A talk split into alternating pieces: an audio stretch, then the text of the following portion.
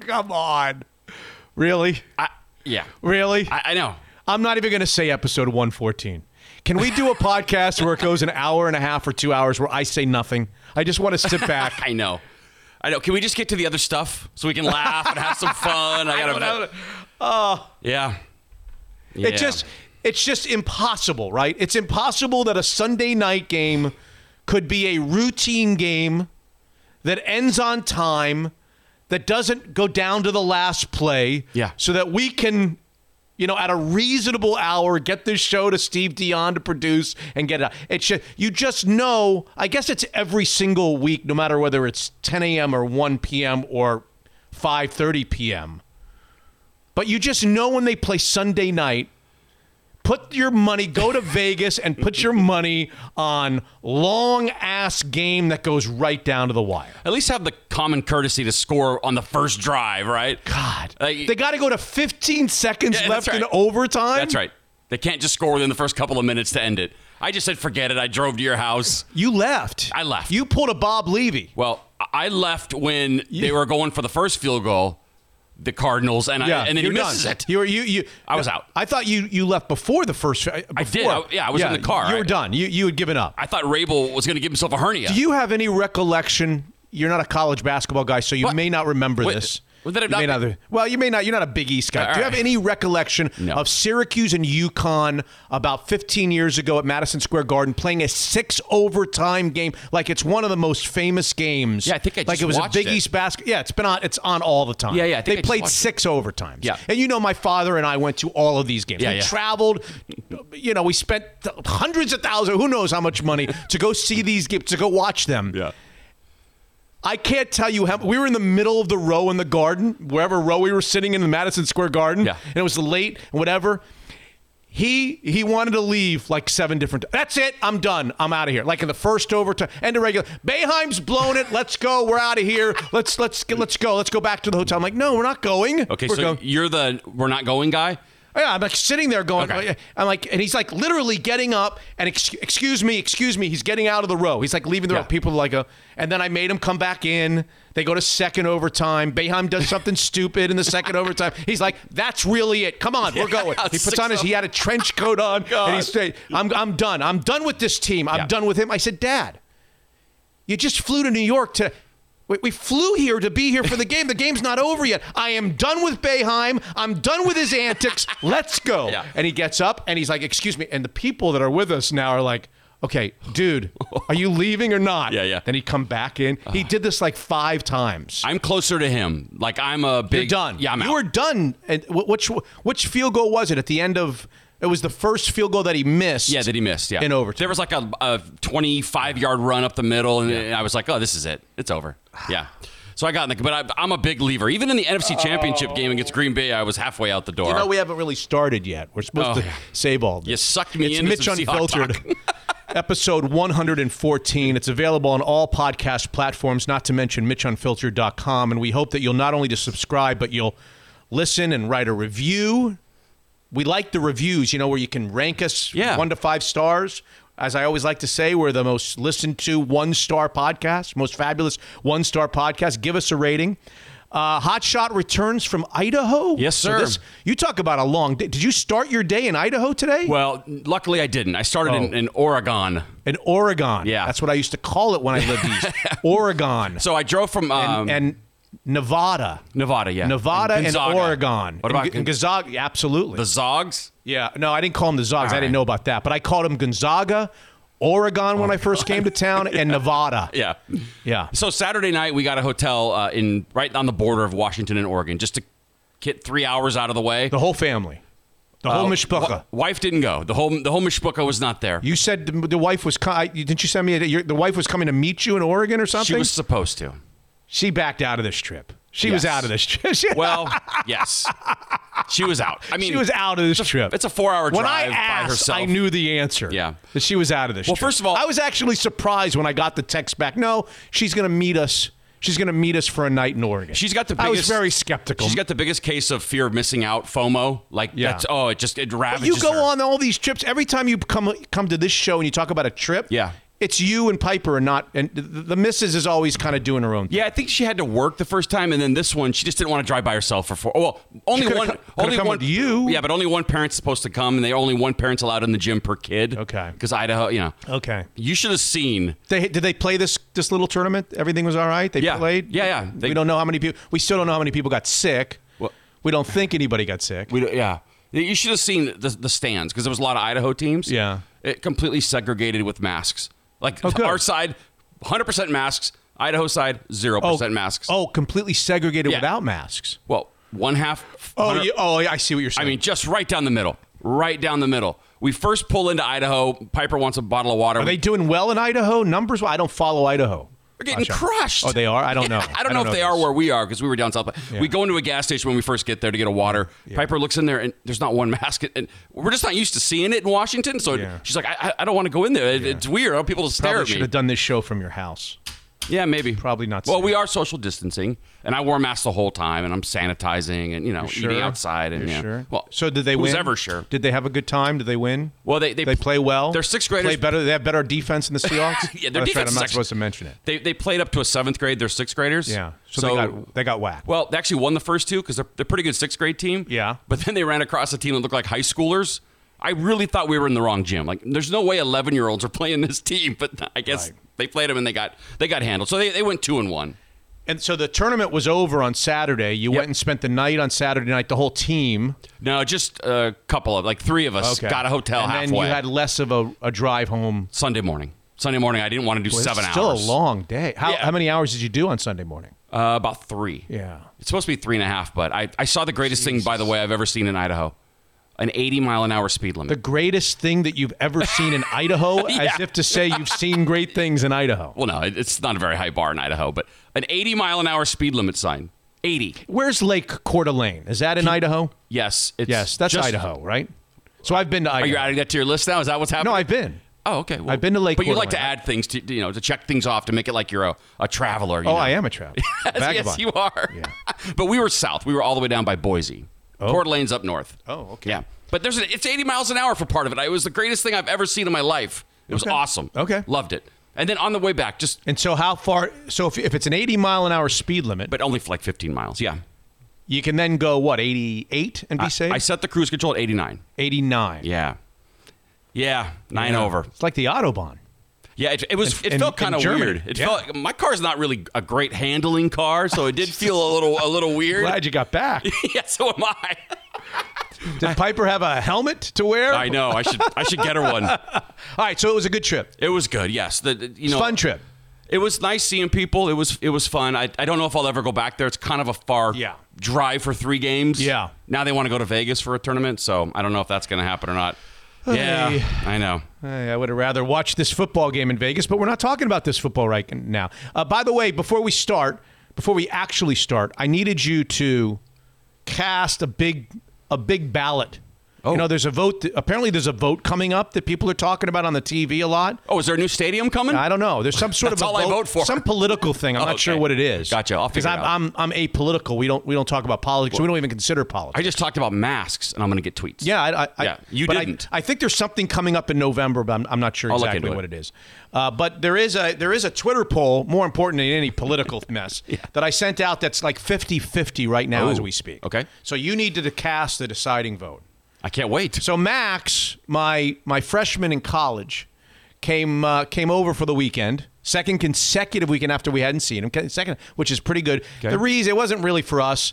My brother and his wife and his son, so my nephew, they're in town. Oh, really? Because he's moving here to work for Microsoft. Oh, great. I think I've told you that before. So because they're here, Max decided on he he only wants to see them. He doesn't want to see Sure, us. fair So- enough, yeah. So he's staying here, and we were watching football early in the day, and I love the kid. I love the I love the kid like a son, right, almost like a son, right? almost like a son. I, I, I really do. I love the kid. Yeah, yeah. But when we start, we can't. It's hard to watch football with him because he starts hammering you with his f- fantasy football team. Okay. He's still young enough to think that people care about I, about other people's fantasy teams. Yeah. And I have said this since fantasy sports was invented, whenever that was. I can remember when it was invented. I remember I played in 1988. okay, I played fantasy base rotisserie, Rotisserie, baseball yeah, in college in 1985. I ate remember rotisserie 1985. chicken last night. You did. Yeah. Okay, Sim- similar thing. Same thing, yeah. Similar thing.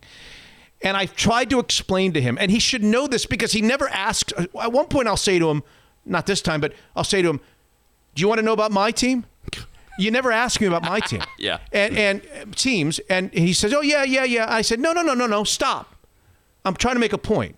The reason you never ask me about my teams, let's talk about why you know. No, no, no, no. What, tell me about your teams. Yeah. No, no, no. late. no, bullshit, Max. Yeah. You never ask me about my teams, and I don't want you to ask me about my. I'm not. This is not a plea for me, from me to you, to ask me about my. I'm trying to prove a point to you. The reason that you never think to ask me about my teams, it's very simple. And he's like, "What?" I said, "You don't give a shit." right. and, and you shouldn't. Nobody cares about other people's fantasy teams. And that's why I interrupt you and I'm like, can I just, well, let's just watch the games and talk about the game. He just wants to talk. So he turned to me today on the Sunday and said, Dad, this is different. Oh. I'm your son. And because I'm your son, ah. you should care about everything that I want to talk about and show interest in me, including Ooh. my fantasy football team. That's a tough one. He threw that. He played. I don't know what card that is. What do you want to call that card? Yeah. He played the. The the son card. He's your son. Whatever. Yeah, I mean, yeah. it's a it's a that was a heavy duty card. Yes, That's a is. big card. That's like a card sharks card. You know the card sharks. Sure. That was a big card. He pulled that right out today. Oh, that's not fair. So I went. I said, you know what? I'm going right to Twitter, and I'm going to decide. We're going to decide this once and for all. and it totally helped you, right? Once and for all. No, it didn't. I wrote, here's what I wrote on Twitter, and it's still going on if you want to. I'll retweet it. This is 10 hours ago, but I said, I need your help to the listeners or to the followers. Max and I are having a debate. He constantly tells me about his fantasy teams, and I say no one cares about others' teams. He says, because I'm his dad, I should care about his. I should want to hear. I should show interest. and I wrote, very simple. This is a Twitter poll. He's right. I'm right. And as of the moment, it's 50%. Right. 50%. and, and more than a thousand votes have been cast. So you need to, to weigh in on this. Is he right or am I right? And don't say both. Don't say both because that's a cop out and that's the right answer. You're gonna, that's probably the right answer. We're both right, but you can't say both. Pick a side, choose a side, any side. If he's not Pick your a card, son, any card, choose he- a card. If he's not your son and just a friend, that's an easy answer. Oh my God! Well, Yeah, I, it's over. do you think Yeah. I'd even have the conversation? Yeah, right, right. right. Okay, everybody knows this. People talk about their fantasy teams as if there's only one league in this country. So, so thus you have something to judge it on. You know, what I- oh, Nobody you, you got. Patrick Mahomes. nobody cares. Wow, how'd you get him? Nobody cares. Nobody cares at all. all. Even if it's the same league, Right. Nobody cares. That's right. If you and I were competing in the same league, Yeah. I would not care about your fantasy team unless you're playing me. If you're playing me, I want to know how many points you scored, and that's all I want to know. I don't want to have a conversation with you about it. Yeah. The problem is, I don't want to have a conversation with anybody about anything. I find myself at Forget age 53. fantasy, just anything. I just don't, you know, when these things go off, these mics, I just don't want to talk to anybody. And that's a problem. It's been a problem for a few years. well, uh, It's a problem. After I'm working on that. Four hours on the air, then you come home and, and then your wife But wants to that's go over not real. That's, that's the cop out excuse. You know, I, I used that as an, an excuse for 25 years. Yeah, it's a good one. It's a great one, but it's if I didn't do what I do, what I did, Yeah. nah, maybe I if I was a banker, Uh-huh. I wouldn't want to talk when I got home. No, so it'd be the same. I just I like quiet. You're loud enough for three people. That's you know, right. I did quiet. So what's your answer? It's nobody wants to hear about fantasy. Um, put me on the. Even if he's my son. yeah, even if I win. There's plenty of things my daughter talks about I don't care about. I don't want to hear. What? See, I got a lot of Mitch. When your 18 year old son is willing to talk to you about anything, Uh. you show interest. That's a nice thing. That's a good thing because there's a lot of 18 year olds that don't want to have any conversation with their father. So now I'm throwing that at you. God. Well, you didn't say shut your mouth and get out of the house. You I kind of did. All right. Still, nobody wants to hear. All right, patrons. Boring. Last call for half price Seahawks gear. We're recording this on 1025. It'll be released on 1026. On on Halloween, we're shutting it off. Yep. So uh, you've heard me talk about it before. For the patrons that are here, if you're not a patron, you can become a patron by going to MitchUnfiltered.com. Uh, Seattle Shirt Company, 50% off over 200 Seahawks items, half price, and they are truly slashed to half price. You've got to have the discount code. I'm not going to say it now because non-patrons are listening right now, but it's on the Patreon site. It's been emailed to you. If you if you can't find the discount code, send me an email, mitch at mitchunfiltered.com. I'll verify that you're a patron and I'll send it to you. If you want 50% half price Seahawks stuff for the holidays or for stocking stuffers or for Hanukkah or whatever, or for yourself, if you want that, it's going away. It's going away on seattleshirts.com uh, on Saturday. Yep. Okay? Halloween. That's it. This is your last shot, so I don't want to hear from you. I'm not. I want to hear from you. That What, you- everybody I max now all I of a sudden, I can't believe it. I, I get the whole I get the whole on the beat the boys competition. Uh, oh, I forgot. Can I get my picks in now? Really? The game hasn't started yet. It's a one o'clock game. Hey, for the record, here's what I want. I'm like, I just shoot them the, the middle finger. yeah. I'm, I'm like, I can't get one right. I'm not letting you in. That's right.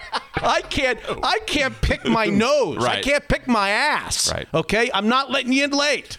Shut the hell up. Well, you'll be happy to know that as I, as I was having breakfast in Boardman, Oregon this morning, Yes. or what, Sunday, whatever, Yeah. Did you do okay? Boardman, as I call it, truth in advertising, because you know, Yeah. I'm sitting by a dad who said, "Hey, uh, what's the what's the password for Beat the Boys?" I hope you told him to go f himself. Okay. Did you tell him what it was? You told him what it was. Well, you told him what it was. ten o'clock. He's got to listen to the show. Well, he He's does. got to listen to the show. I, he does listen. I think he just forgot. he forgot to listen. But you'll be happy to know that he, He said forgot to listen, or he forgot what the password. forgot what the password was. I, Well- I want proof. Show me the proof. You'll be happy to know though he said he forgot to put his picks in one week, and I was like, "Yes, perfect." So he, you know, occasionally he forgets to put his picks in. He shouldn't have been getting picks in this week. yeah, that's true. Well, You gave him the freaking. Pa- How did you even remember what the password was? That's kind of shocking in my own right. I 'cause don't, you know that I you gave don't him listen to the show. I don't know that I gave him the You're right on one. The show. All right, week eight beat the boys. Uh, so I went two and one. By the way, I don't know how you did. Piper. I mean, I went one and two. You I- did? I, had her pick them. I, I, I went. Oh, that's I right. go Piper oh and, th- oh and yeah. three. Like I went two and one. One and two. And the one that I missed, we had a shot. Stephen Gostkowski for the Titans. I had the Titans over the Steelers. Yeah. You obviously had that one too. Yep. And he had a field goal to tie it at the end, and he missed it. I heard it on the way as I'm driving through Idaho. I listened to that. it. So I went two and one. Here, here, here are the uh, week eight games. Okay. Patriots at Bills. Okay. Steelers at Ravens. You don't need to write these down. You'll see them on the thing. You need to write the code word down. Patriot, and not because you need to give it to all the fathers of your freaking basketball At least he listens. Tell, no, he doesn't. That's the point. The freaking point. Yeah. He doesn't listen. He figures, oh, I got, I got Scott. I see Scott. Yeah. Uh, yeah. And by the way, you were right about your friend who, your your old high school buddy who coaches my Oh. son. Yeah, I didn't know him by the name you gave him. I knew him from another name. What? Really? Yeah, you called he him. changed his you- identity. You called him Dan, didn't you? Or Dave? no, I think I called him Daniel? Danny. Danny. Yeah, we don't know him as Danny. He's not Danny No, anymore. he's Coach Dez. Oh, he's trying to be like a cool guy, I don't like. Dez Bryant. I don't, I don't know. And this is a newish team. He's only practiced about three or four times. They never played a game. And I was like, who's Dan? It- we know him as Gotcha. Coach Dez. I didn't know his name was Dan. I didn't even right. know he had a first name. he's like Sheridan. Patriots, Bills, Steelers, Ravens, Saints at Bears. Those are the three games for the Beat the Boys competition. The code word is RIP. as in Hamilton. N- Yeah. Okay. Or as in rest in peace. Because that's your favorite thing. Oh yeah, it You love it when people die. I actually. kinda. I kinda do. I have one for this for this Oh, episode God. as well. I sometimes think about he's just going to be like sending out texts when I die. Like I got the scoop first. Mitch died. You know, uh, too bad. And you like to not you, you like to not just send out that I died. You like to do these little kind of cute thing. Yeah, too bad about Mitch. You like throw the thing out. You don't just come directly out and say Mitch died Oh. to your friends. You'll say, "Hey, too bad about Mitch," and then they'll, you'll get them to say what happened to Mitch. You're like, he's dead. You think I'll say too bad? Hate to hear it. Hate to hear it about I'll Mitch. say hate to hear it. People are going to find out through Hot Shots. I'm uncomfortable with the fact Yeah. that you're going to be the first one disseminating the information about me being dead. The bearer of bad news. I love it. I love giving I it. out. almost died during the Seahawks game, but we're not allowed to talk about that during the tease. So the code word is RIP. Okay. You now know the three games. The Beat the Boys competition. I don't because you said I couldn't write them down. Okay. Patriots at Bills. Who are you going to take? I have to go now. Bills. Bills, okay. Steelers at. Oh, we shouldn't do this because people will just go the other way. Oh, yeah, that's Uh, true. And get three and zero. Um, It's it's all brought to you by Fire Fireside Home Solutions. They are the best in fireplaces and outdoor barbecues and garage doors. Terrific people. John's great, the I was- owner. I was actually thinking about Fireside Home Solutions. Yes. when I was at the hotel in Oregon. Yeah.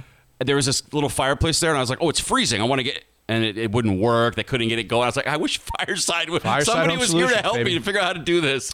Guests Brady Henderson, who, who, as at the time that you and I are talking, I haven't spoken to him yet. It'll probably be three hours before I Right. can talk to him. ESPN.com Seahawks insider who covered the Cardinals and Seahawks game on Sunday night. I'm just going to say that Rick Neuheisel's on again, and I don't want to oversell it like I told you before because that, that just sets you up for a dis- Sure. just listen to Rick Neuheisel, people. If you like Rick Neuheisel and you like the chemistry between him and me, we have great chemistry. We know each other for a lot of years, Yeah. obviously, play golf together, whatever. I don't want to say too much about this particular episode. Right. This is, it's classic. That's all I'm saying. All It's classic. You will love if you like the camaraderie, the the joking, the football Yeah, talk, the awesome. storytelling. Yeah. you like all that. That's all I'm saying. All right. All right. I'm in. Uh, Derek Stevens is our third guest. Now, I want to tell you who Derek Stevens is. And right now, Steve Dion is going, okay, uh, uh, excuse me. Right. It's four o'clock in the morning, and I that, now I know why I haven't gotten the, the show from you, Mitch, because you you spent an hour and a half on the tease. Some tease. Um, I got to tell you who Derek Stevens is. Okay. Are you a Vegas guy? Do you like Vegas? Love Vegas? Can tolerate Vegas? Where are you on the zero to ten on Vegas? Wow, I loved it for a big portion of my life, Yes. and I've since sort of retired from it a bit, Retired from Vegas. a little bit. It just, yeah, Yeah, It- it's too much. Too too much. Too much in your face.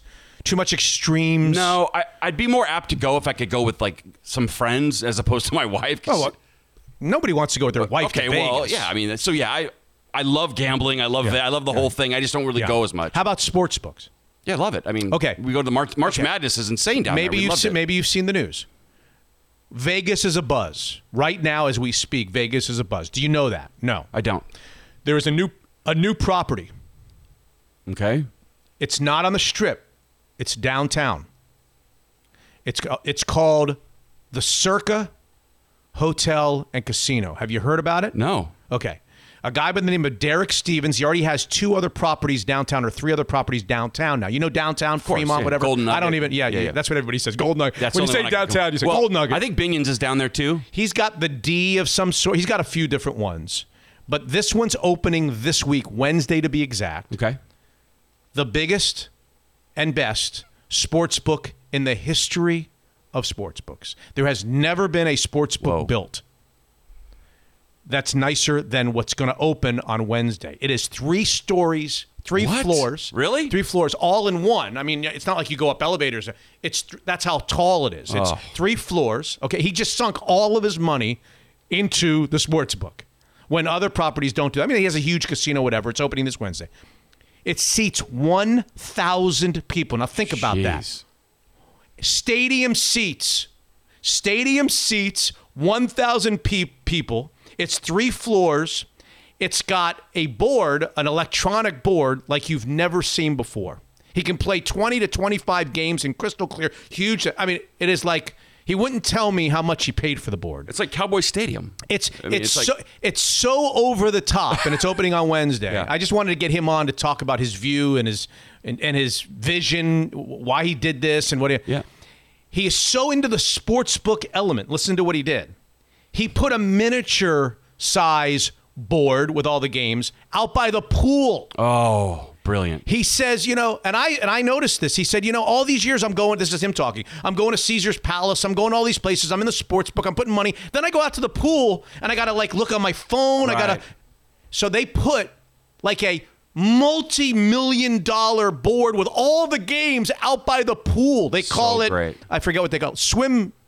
Something swim. Stadium swim. Stadium swim. I think it's called. No one's ever thought of that. Yes, he has. Yeah, it's one And person. he's on. He's the third guest on this show. I Derek love Stevens. I love hearing the thousand seats. That's the biggest because when I think You can never get a chair. ever, Never get a chair during the hot times. Never get a chair. I- Yeah. I think March Madness. I think Vegas. I think I'll never be able to sit in the sports book and watch games. So I said to him, shows? No. shows outside by the pool, big pool area, shows out by but no no theater. Hmm.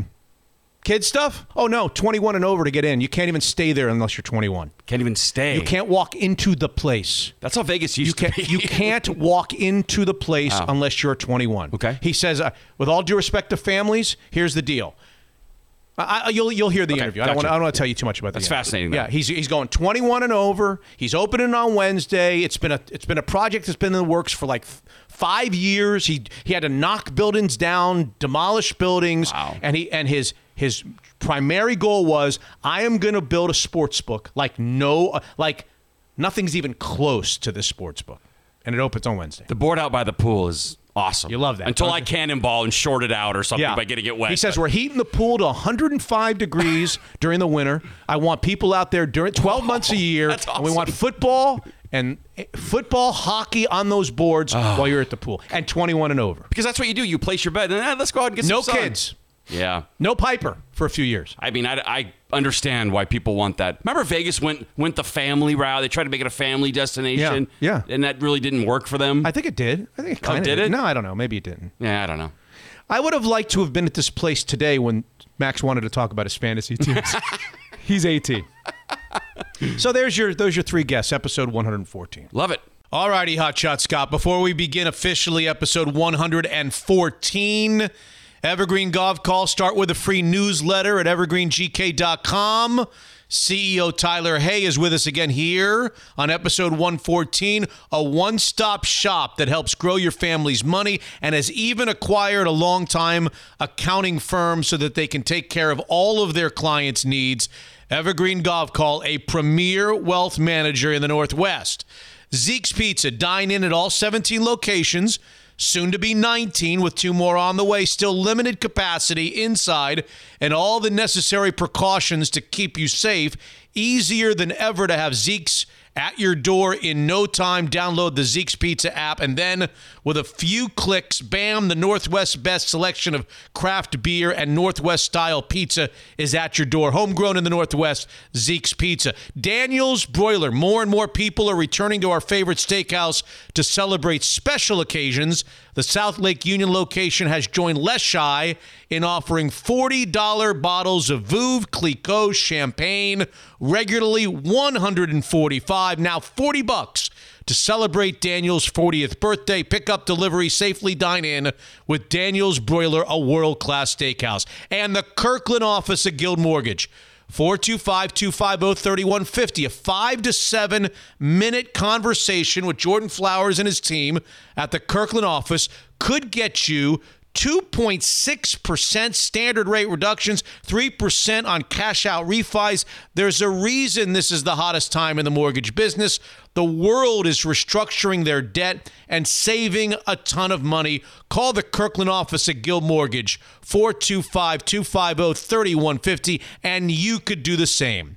Episode 114 begins right now. Unfiltered. It's kind of interesting. You can go anywhere to do school, can't you? If your kid's not going to school for the rest of the summer, why don't we all get a place in Scottsdale? We can't go to the Seahawks games, right? Yep. We can only watch the Seahawks games on TV. I think you can get the Seahawks games on TV in Scottsdale. All of us who feel like we're stranded here in the Pacific Northwest during the bad the bad weather months mm-hmm. because we've got kids in school and we can't go somewhere nice. Well, why don't we just go? Unfiltered. Do you realize how many how many people in this world love golf but are terrible golfers and can't wait for the next time that they can go out and just be awful god awful? It gets into your bloodstream. No matter how bad you are, you're always feeling like, hmm, I think I found some. Mitch is unfiltered.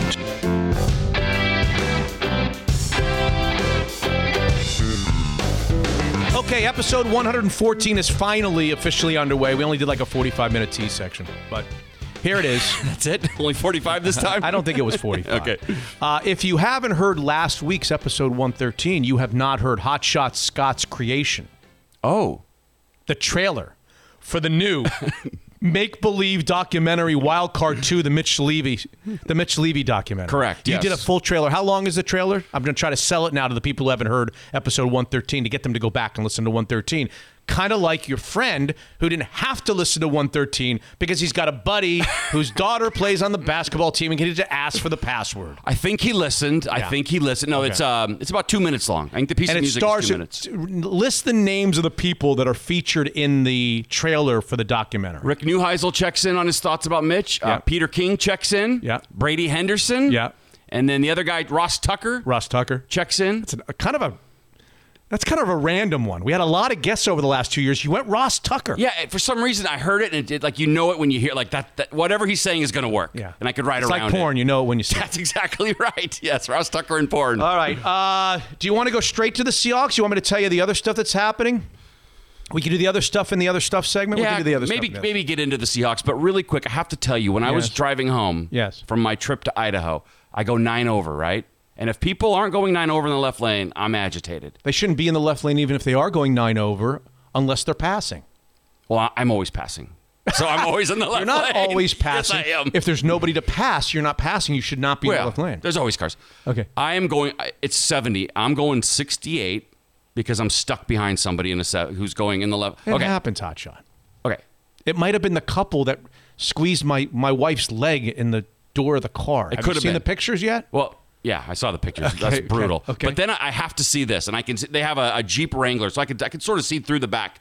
I see her spoon feeding him some food as they're going 68 miles an hour. Piper was spoon feeding somebody some food in the back. yes, herself. Does she sit in the front when you drive? no, she's. I think she's. I think she can legally, but she doesn't. She doesn't. Nah. So he was driving, and- Oh. and, she was.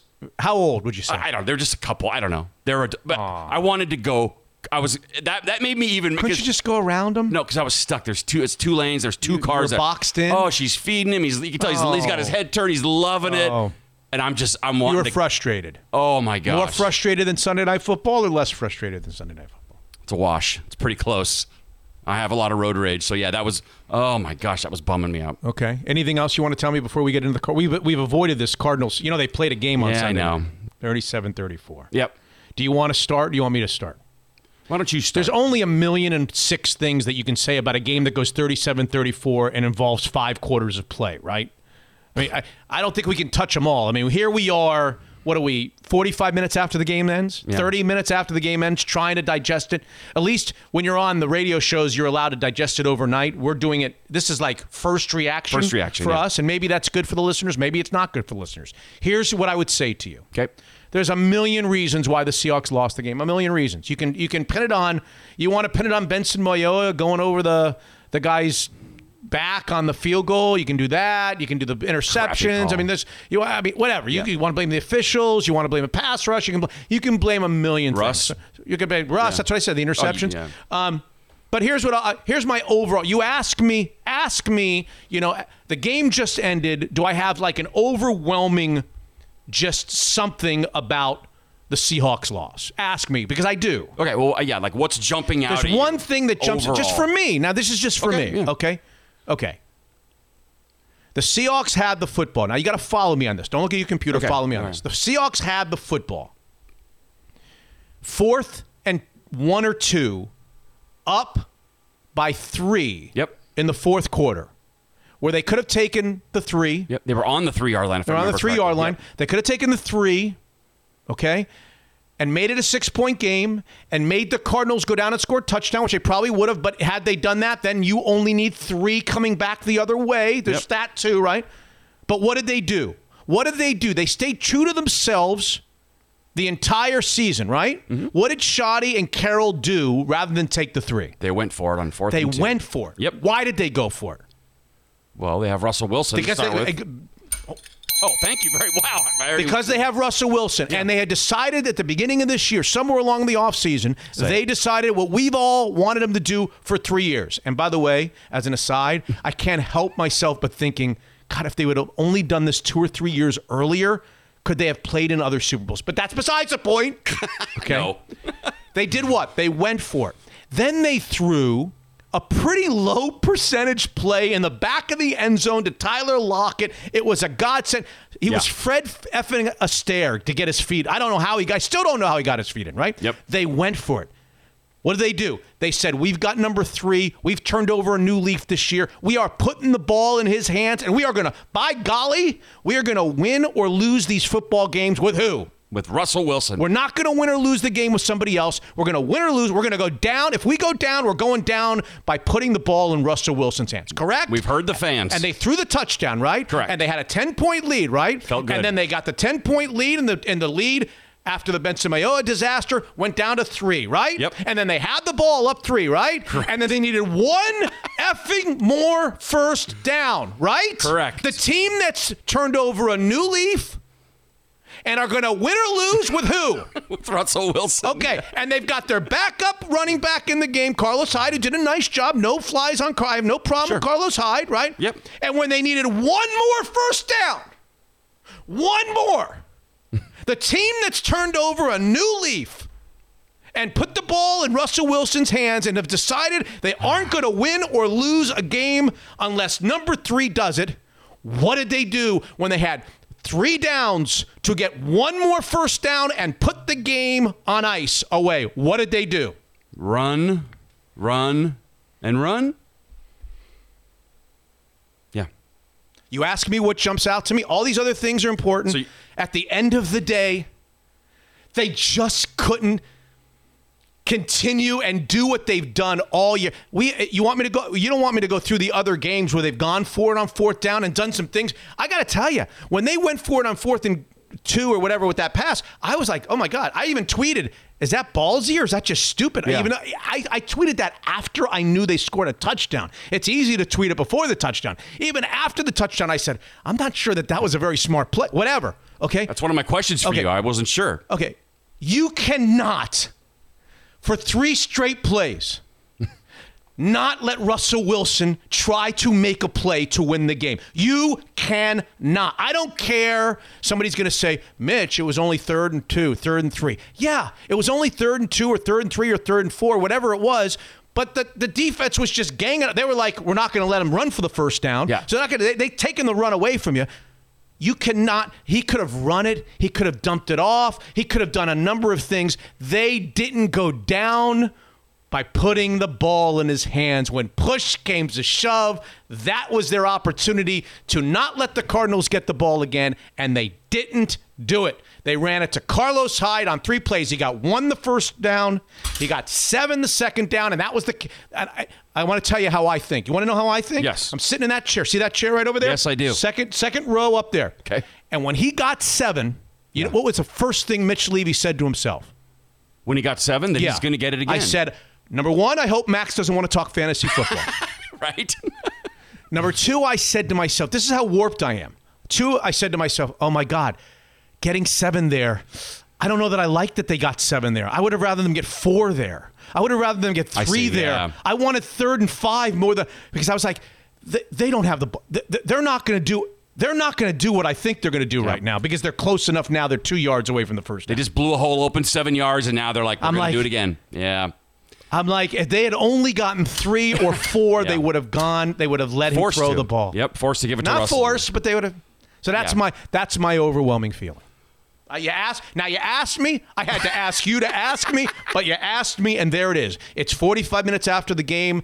This is my first blush. You're wondering how that same coaching staff can be there at the end. Yeah. Come on, man. If you're going for it, if we're going for it, we're going for it. Right. What are we doing? Either we're in or Why we're we not letting him win the game? Now, he didn't have the best game, and you might tell me, well, he might have thrown an interception. He might have thrown an incomplete pass. He might have gotten sacked. I don't know what would have happened. Here's what I do know. When they had a chance to put the game away, they didn't let him, they didn't even give him an opportunity to make a play. Right there, those three plays. That's what I think. It's All not right? the first time we've questioned that. Remember, Chris Carson wasn't even in the game for that game-winning drive we were talking about. He wasn't even in the game. What is that, Minneapolis? I think- yeah, I Oh, think it that's was another Mi- thing. You, I mean, you go down. That's on my list. Yeah, I mean, that's this isn't the first time we've sort of well, scratched our head. that goes along with a whole different set of conversations. Okay, well, and, I, and I'd like to talk about that. Okay. We can go there right now. You want to ask that question Yeah, yeah. about him not being there? You know, there's a million other things about this game. If you want, if you say, okay, Mitch, you've told me how you feel right now, first blush opinion. Are there any other things that you think, you know, led to the loss? And I would say this that for the game was played over how many minutes? 60, 75. How, how long is overtime? 10 Is minutes. 10 minutes? Okay, so it's 70 minutes? Yeah. 70 total minutes, game minutes, right? Yep. So over 70 over the first 60 minutes of 70 minutes, neither team could put any kind of a pass rush on the other team. Neither team could get home with their pass rush. Yeah. There were, in fact, they sent out. I, I, there was, I think there were zero sacks with a few minutes to go in regulation. Zero sacks. That's right, because he said first sack for Zero sacks. That's right. Okay. But when push came to shove, the former head coach of the Miami Dolphins, I kid you not, the defensive coordinator of the Arizona Cardinals, he decided, you know what? I'm either going to lose or I'm going to throw some shit against the wall and try to come up, do something crazy, send some blitzes from weird angles, drop some defensive linemen and coverage. I'm just going to try, I'm going to throw some shit. I'm not going to go down without some creativity. Did he not? and did. what happened at the end of regulation and in overtime? What changed from one team and didn't change from the other team? Well, the pass rush. You're Right. dialing stuff all of up, a yeah. sudden, all of a sudden, the Cardinals who couldn't get any pass rush, they're hitting them on every down in, in, in, in, in overtime. They're bringing Byron Murphy off the edge. They're dropping a guy back in coverage that looks like he's come. They're doing all kinds of exotic. They're just throwing shit against the wall. They're trying anything. Creative. too, Creative. not just blitzes. And at the end of 60 freaking minutes, the official stats say that the Arizona Cardinals had nine quarterback hits for whatever that matters. Yep. And they had two sacks. Over 60 minutes, I guess 70 minutes, I guess we were talking about 70 minutes. Over 70 minutes, two sacks and nine quarterback hits. Over 82 plays. The Seahawks ran 82 plays or something. That's not a lot. That's not that's not going to win you any beauty. Sure. That's not going to win you all pro in your in your pass rush. Right. The Seattle Seahawks officially, I'm looking at the stats. Over 70 minutes, mm-hmm. zero quarterback hits, zero sacks, and tried nothing. Nothing exotic, didn't throw stuff against the wall. Ken Norton is over there, frickin' lost. Scott, he's lost. Yeah. He should have been fired at the end of last season. And for all the good that Pete Carroll has done in this town, and for all the great things that he has done with this organization, he is so freaking loyal. He can't get out of his own way. He should have fired that guy and gotten a new defensive coordinator last year. He didn't do it. You know, he's kind of stuck with him this year, and now eh, look, I, don't want to sound like a guy who's who's cheer, talking about a team that's one and five. They're not one and five. Right. They're okay. Yeah. I mean, they're better than okay. they got a nice little record so but far. they yeah. they can't stop anybody. Yep. They can't can't. stop anybody unless they come up with one of these crazy turnovers that they're able to come up with from time to time. It's weird. Yeah. The statistics show that they'll come up with a, a turnover or a stop when you're least expecting it. But over the course of, of a game or, or a season, can they win with this defense? They're not. They're terrible on defense. Now, I'll answer my own question for you. Okay. maybe, maybe, maybe Jamal Adams is so good and he's so much of a difference maker that they can be just a little bit better, come up with a few more stops, a few more sacks, a few more, just enough to be able to go along with that offense to win football games. I don't know. I'm How, just bringing how it many up. games did we have him? Three? Was that the first three? first two or th- anyway? The, Yeah. Okay, Matt Ryan was still throwing the ball down the field with Jamal Adams. Yeah. Uh, Yeah. The Patriots were still Cam Newton was still throwing the ball down the field with Jamal. I- don't know that he's the difference maker. I we need They're clearly better with him. Okay, Okay. He's one of the best defensive players in the NFL. They're better with him, and yes. they do get a pass rush with him. I don't want him to be the best pass rusher on the I, team. none of us do. But would you Paul- like him? He could be a pass rusher. That makes one. yeah, it sure does. I, I was thinking, don't offensive linemen sometimes just fall down on the other team and you get a, a sack or or you you guess? You know, sometimes football's about guessing. I'm just going to swim this side and I'm going to be right. I think you have to push him down. Is that right? God. And if you don't push him, if you Yeah. can't even push then Yeah. what good are you? I, I said on Twitter that you watch the Seahawk, the front four, it looks like an instructional dance class. They snap the ball. They come together with their dance partner across from them, and they They stand. stick. and- it's almost like their their offensive the other offensive linemen are wearing Velcro and they come right up against right. them and then they can't they can't get away. Although It's a dance They had two shots at him. They had one for a safety. Jarran Reed had him in his hands for a safety. I don't know why he doesn't get a quarterback hit for that. And then early in the game, I came out like Bobby Wagner, Wagner, yeah. with one arm. He was trying to be blocked at one. Of he had a shot at him, and then he ran away and got ten or twelve yards. And by the way, on the on the drive where they had the safety from Jarran Reed, they ended up going ninety three yards for a. And then they got a, a penalty on uh, a, a stupid penalty on Dunbar on, Dun- on, on Quinton Dunbar. I think Yeah. it was. Uh, where he got there a little early. yeah, yeah, yeah. yeah. Well, maybe that was the one. Yeah, I don't know. I I just it looks like these, they're just dancing with the offensive linemen. They stand straight up. No one's bull rushing. I, it's every time. What's it going to take to get someone who can come here and bull rush and get a stupid sack? What's it going to take? I'm telling you what it's going to take. It's going to take a system and a scheme to come up with some creativity. They've got guys. Yeah. Okay, you can't tell me they don't have guys. They've got guys. Benson Mayo was They've got guys. KJ Wright's a good player. Bobby Wagner's a good player. Uh, Benson Mayowa had eight sacks last Yeah. year. Uh, Jarran Reed's a good player. Uh, Jamal Adams is a good. They've got guys. They got. They've got enough. gu- I keep saying the same thing. I sound like a broken record for years. This is why I'm on Ken Norton. Okay, do they have the best 11 defensive players in the NFL? No. Okay. Do they have enough good guys on defense to be the 24th best defense out of 32 teams? That's all you want? Sure. That's low- all we need. low bar. What did they say? All we need is one pin, Rodney. right. That's right. Tyler Lockett, 15 catches, 200 yards. Not a great game for Russell Wilson. One team got uh, pass rush late. Benson Mayo was 15 yard. Whatever. What, what, else, what else is on your Is the list? Geno Smith era about to start after three interceptions for Rush? Should we start calling for Geno no, Smith? but he can call the toss like nobody's business. Yeah, we, well, the backup quarterback has traditionally has been great at that for the Seahawks. Yeah, great, great toss caller. Give the guy an extension. You realize it's officially 49er week, the rivalry, It is. the biggest it is. And I, rivalry. wa- and I watched a lot of that game. Watched a lot of football today when I wasn't being asked about fantasy. and the dad that I sat by is a big 49er fan, by the way. It's just the dad that doesn't listen to the show and That's- wants you to help him out. That's exactly right. Now the 49ers look good. I just saw the score. I was driving all day. Yeah, I'm What's not sure, going to happen? I'm not sure. I'm not sure whether the Patriots are just god awful right now Okay. or the 49ers are getting better. But remember, the 49ers are 2 weeks removed from having a Dolphins team go to their place and hang a 30-point victory on them. Yeah, that's right. Okay, that's 2 weeks ago. Yeah. All right. Okay. They are who we thought they are. right. And we let them off the hook. You sure did. So, are, are they gaining some momentum? Yeah. Is Garoppolo getting healthy? Yeah. Are they better now than they were two weeks ago? Yeah. I still look at them defensively, and their three, arguably, their three best defensive players are Bosa, are named Bosa, Sherman, and Ford. And they're all out, and they're mm. all not going to play. One's not going to play the whole year, and the other two, they're thinking week 11.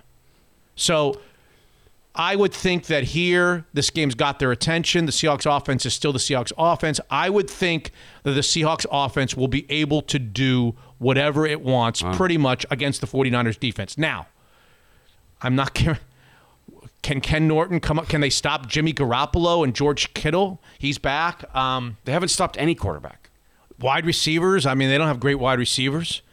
Whatever. I mean, I, I don't know. I, I can't promise you they're going to stop anybody, but I would I would suggest to you, first blush opinion, that the Seahawks will be okay offensively against that 49ers defense. That's what I'll tell you. Do you think the 49ers are better than the Cardinals? No, Oh, really? I, I don't. Let me go back and say I don't think that the two teams, as of today, what Yep. they have right now, what's available to them right now. Uh, oh, because Chandler Jones is out.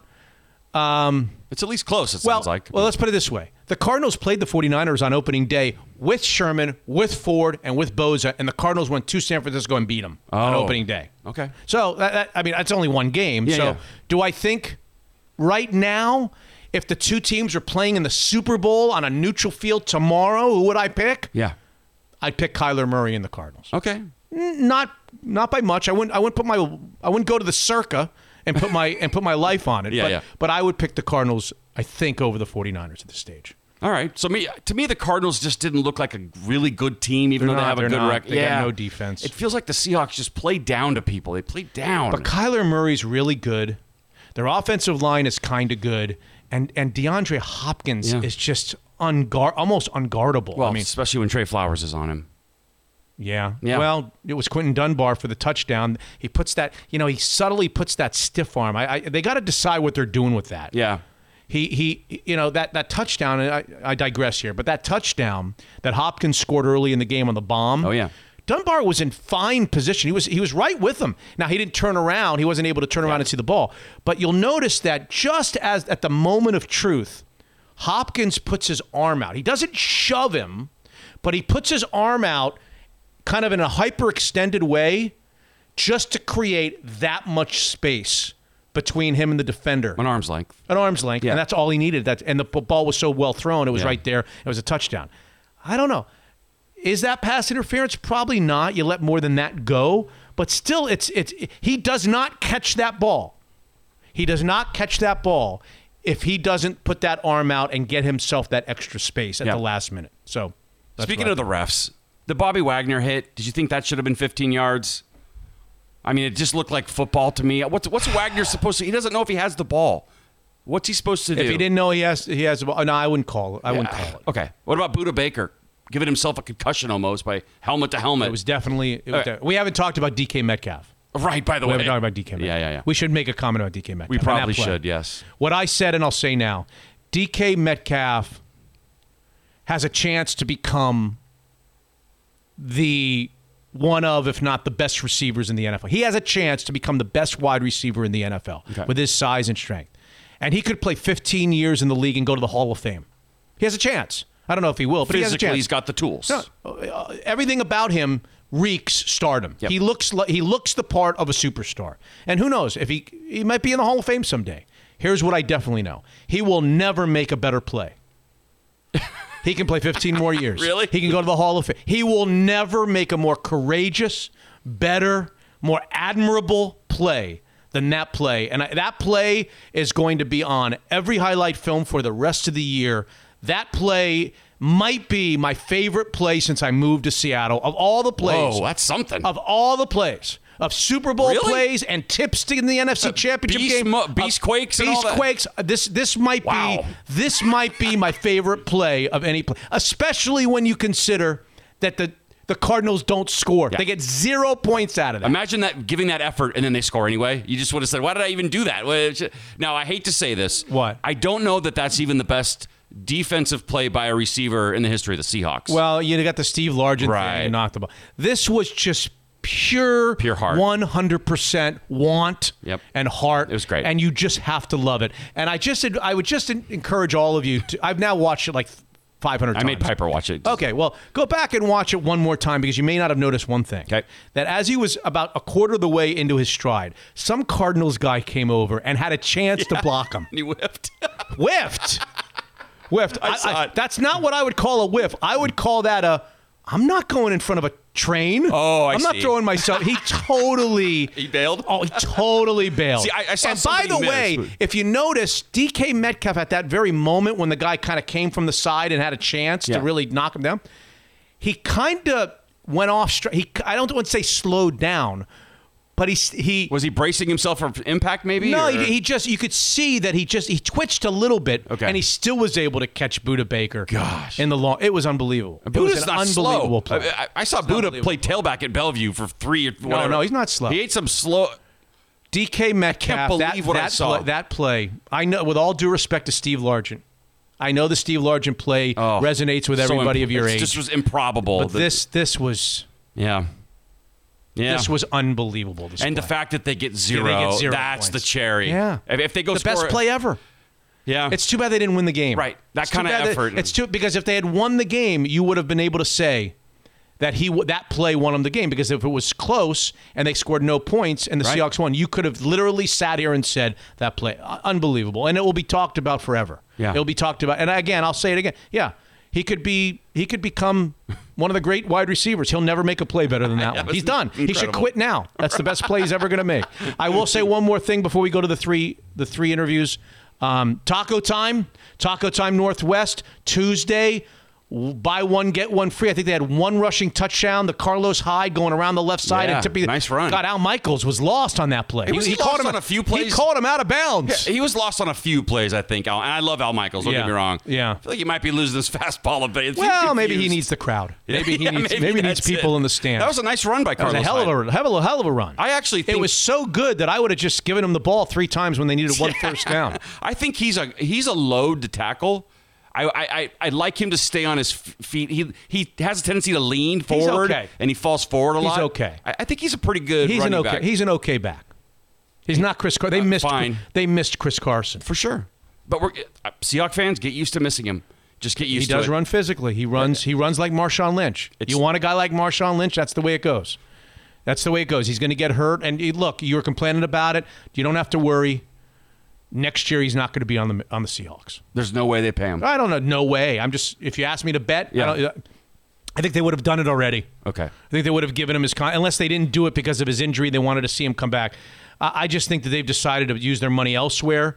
They're going to be so bad defensive. They're going to set records how bad they are defensively. It's going to be really hard at the end of this year where they actually set records for ineptitude on defense, which they're on their way to doing. By the way, don't think that's not. I'm not trying to be funny. No, I know here, what- yeah, okay? right. This isn't a ha ha. Okay, I haven't a laughed ha-ha once. thing. Yeah, okay, yeah, I'm not ahead. trying to be funny. I'm not being sarcastic. This isn't hyperbole. This is true. They are on their way to setting all-time NFL bad records. Ken Norton. Yeah. There's just going to be no way that John Schneider is going to sit in his office and go, "Let's play the running back at the end of the year." Right. Yeah, they're gonna. Yeah, they have to go. Can't do it. Yeah, you can't do it. Can't Yeah. do it. All right.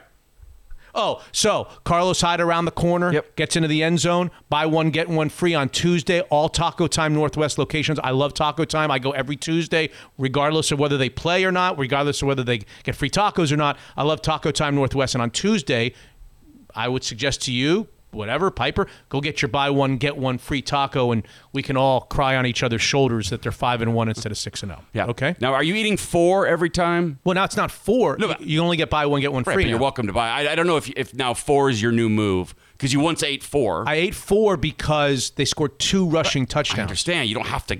I mean, you're welcome to eat two instead of four. Yeah, I I'm don't just- have the option of eating four this week because it's only buy one, get one free. the third and the fourth I have to pay for. Okay. Both of them. Fine. Yeah. You're welcome to pay for the third and the fourth. Right. But is that your move now? No, no, no, absolutely not. Okay. It's no. I, I go, I go a taco or two, and then a. I don't even. I I think it's a soft burrito. yeah, it's, uh, yeah. special order. with a little bit of Yeah. a little dollop of uh, yeah, a little bit of uh, a little lemon twist. That's right. A little bit You of- like it? It's nice. yes, it's nice, it's nice. Cousin Larry, or no, uh, Balki. What is his name? Yeah. Yes. Whatever. P- P- Pinchot. Bronson Pinchot. Where the hell is he That's these a great question. Is he alive? You would know if he's dead. That's true.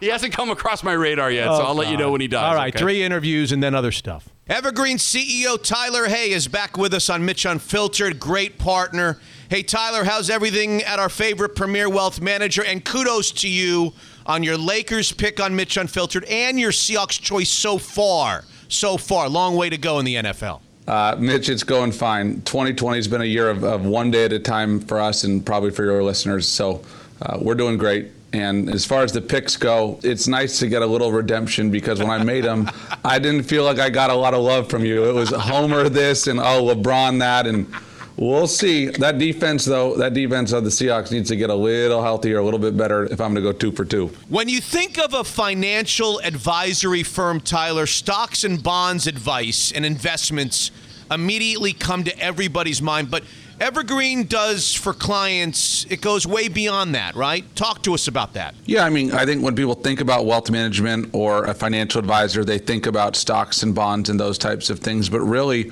that's kind of in the ninth inning. You know, people have a lot of life events that lead up to the point where they have wealth that needs to be managed. So whether they're going through a divorce, whether they're selling a business, whether they're considering selling a business, whether they're inheriting money, there's a whole bunch of life events that go on prior to actually managing the money. And we help people navigate those challenges far before they're actually the money's in their hands. Tax accounting and prep is now a layer also of Evergreen Gavekal, correct? Correct, Mitch. On July 1st, we closed on Sterling Cooter, so we now have a tax advisory component to our firm, so clients don't have to play quarterback in between their financial advisor and their CPA and making sure all the documents go back and forth. We just handle it for them. So, for Mitch Unfiltered listeners to find out more about Evergreen Gavekal, they've heard about you for years now on our on our podcast. Start with the website. Start with the newsletter. Yeah, they can go to the website and read the newsletter. That gives them a little bit of uh, insight into how we think. And then there's also a, a client uh, compatibility survey that, that kind of helps us identify who might be a good fit for us. Evergreen Gavekal and Tyler Hay and the whole crew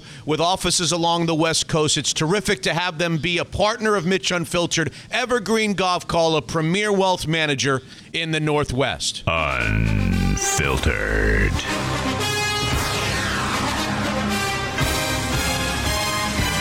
with six different receivers, and this time he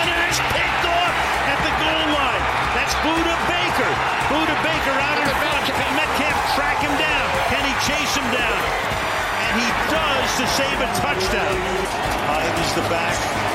Wilson sliding left, throwing, and that will be caught for a touchdown. Oh boy, by Lockett. Flare him out to the right. Pass goes to the one yard line, and then it's Christian Kirk trying to get in, and he does for the touchdown. Save it just in case you get it. Can he make this one?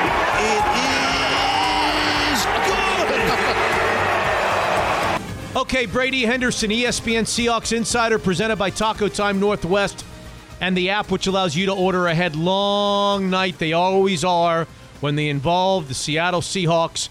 Uh, Brady, they've gone to the wire with most of these early season opponents. They were due to be on the losing end of one of these things, weren't they?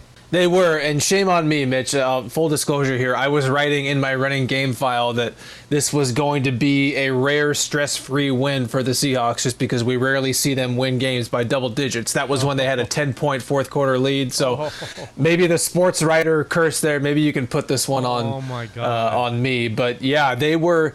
Um, I mean, look, we knew that this was bound to happen. As brilliant as Russell Wilson is in those late moments, those you know late in games, uh, they had just been living on the edge too often this season with a defense that is getting gashed. And as as good as Wilson's been, they just could not expect him to play as nearly flawless as he has. And you know they exceeded their margin for error with his three interceptions, with the way that that defense continued to get worked like it did Sunday night. So back on the old radio show on Monday mornings after they lost a game like this, we would cut up the blame pie and assign blame.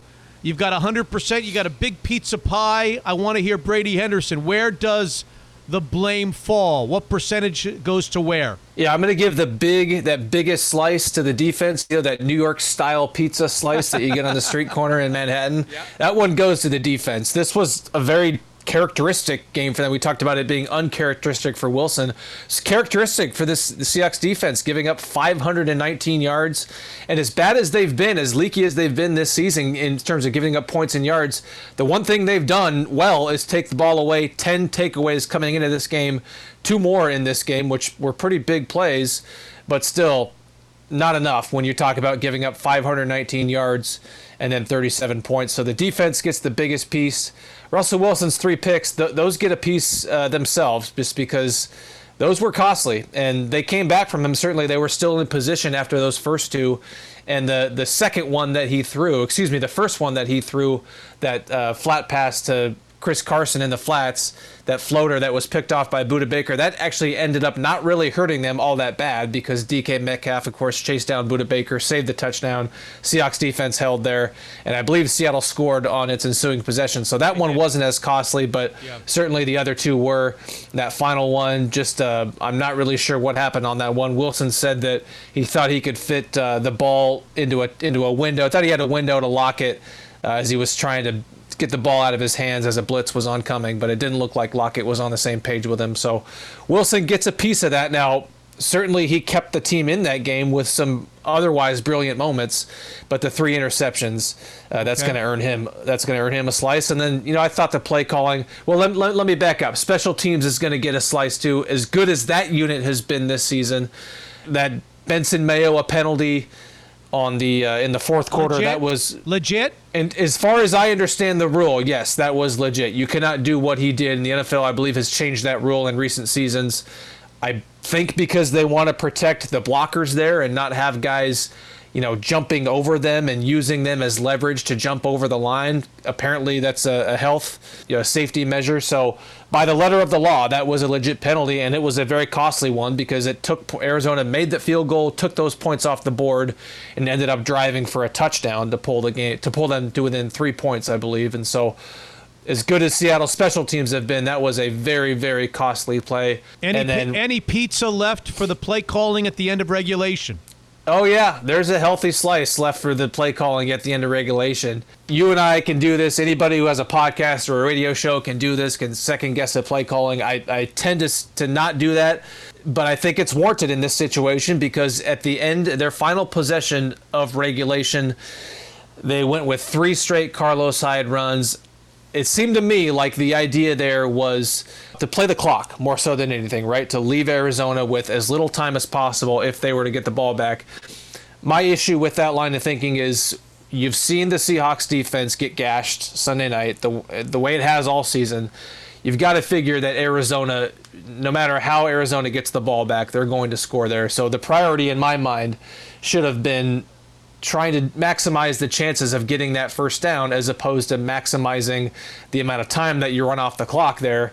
And they instead went with three straight Carlos Hyde runs. And look, Carlos Hyde is a good running back, but the fact that you have a backup running back in there, I think that that furthers the point that I'm making is that you should put the game in Wilson's hands Well- there and well- not your backup running back. Well, back. let me add something that we talked about in our last segment.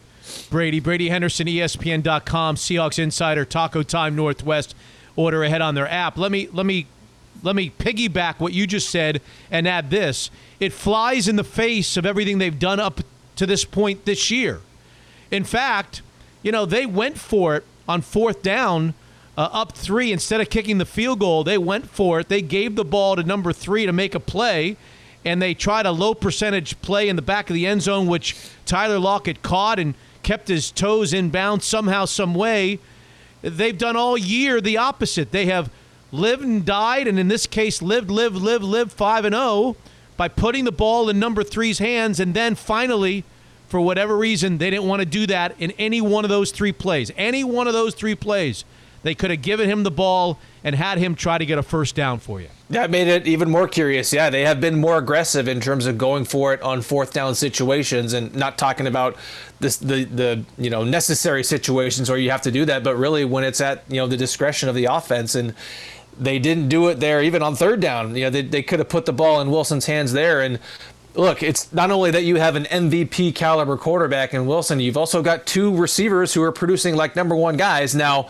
I wonder if part of the thinking there was the fact that Patrick Peterson uh, had kind of taken DK Metcalf out of the game the way he did last season in Week 16 when the Cardinals beat the Seahawks in Seattle.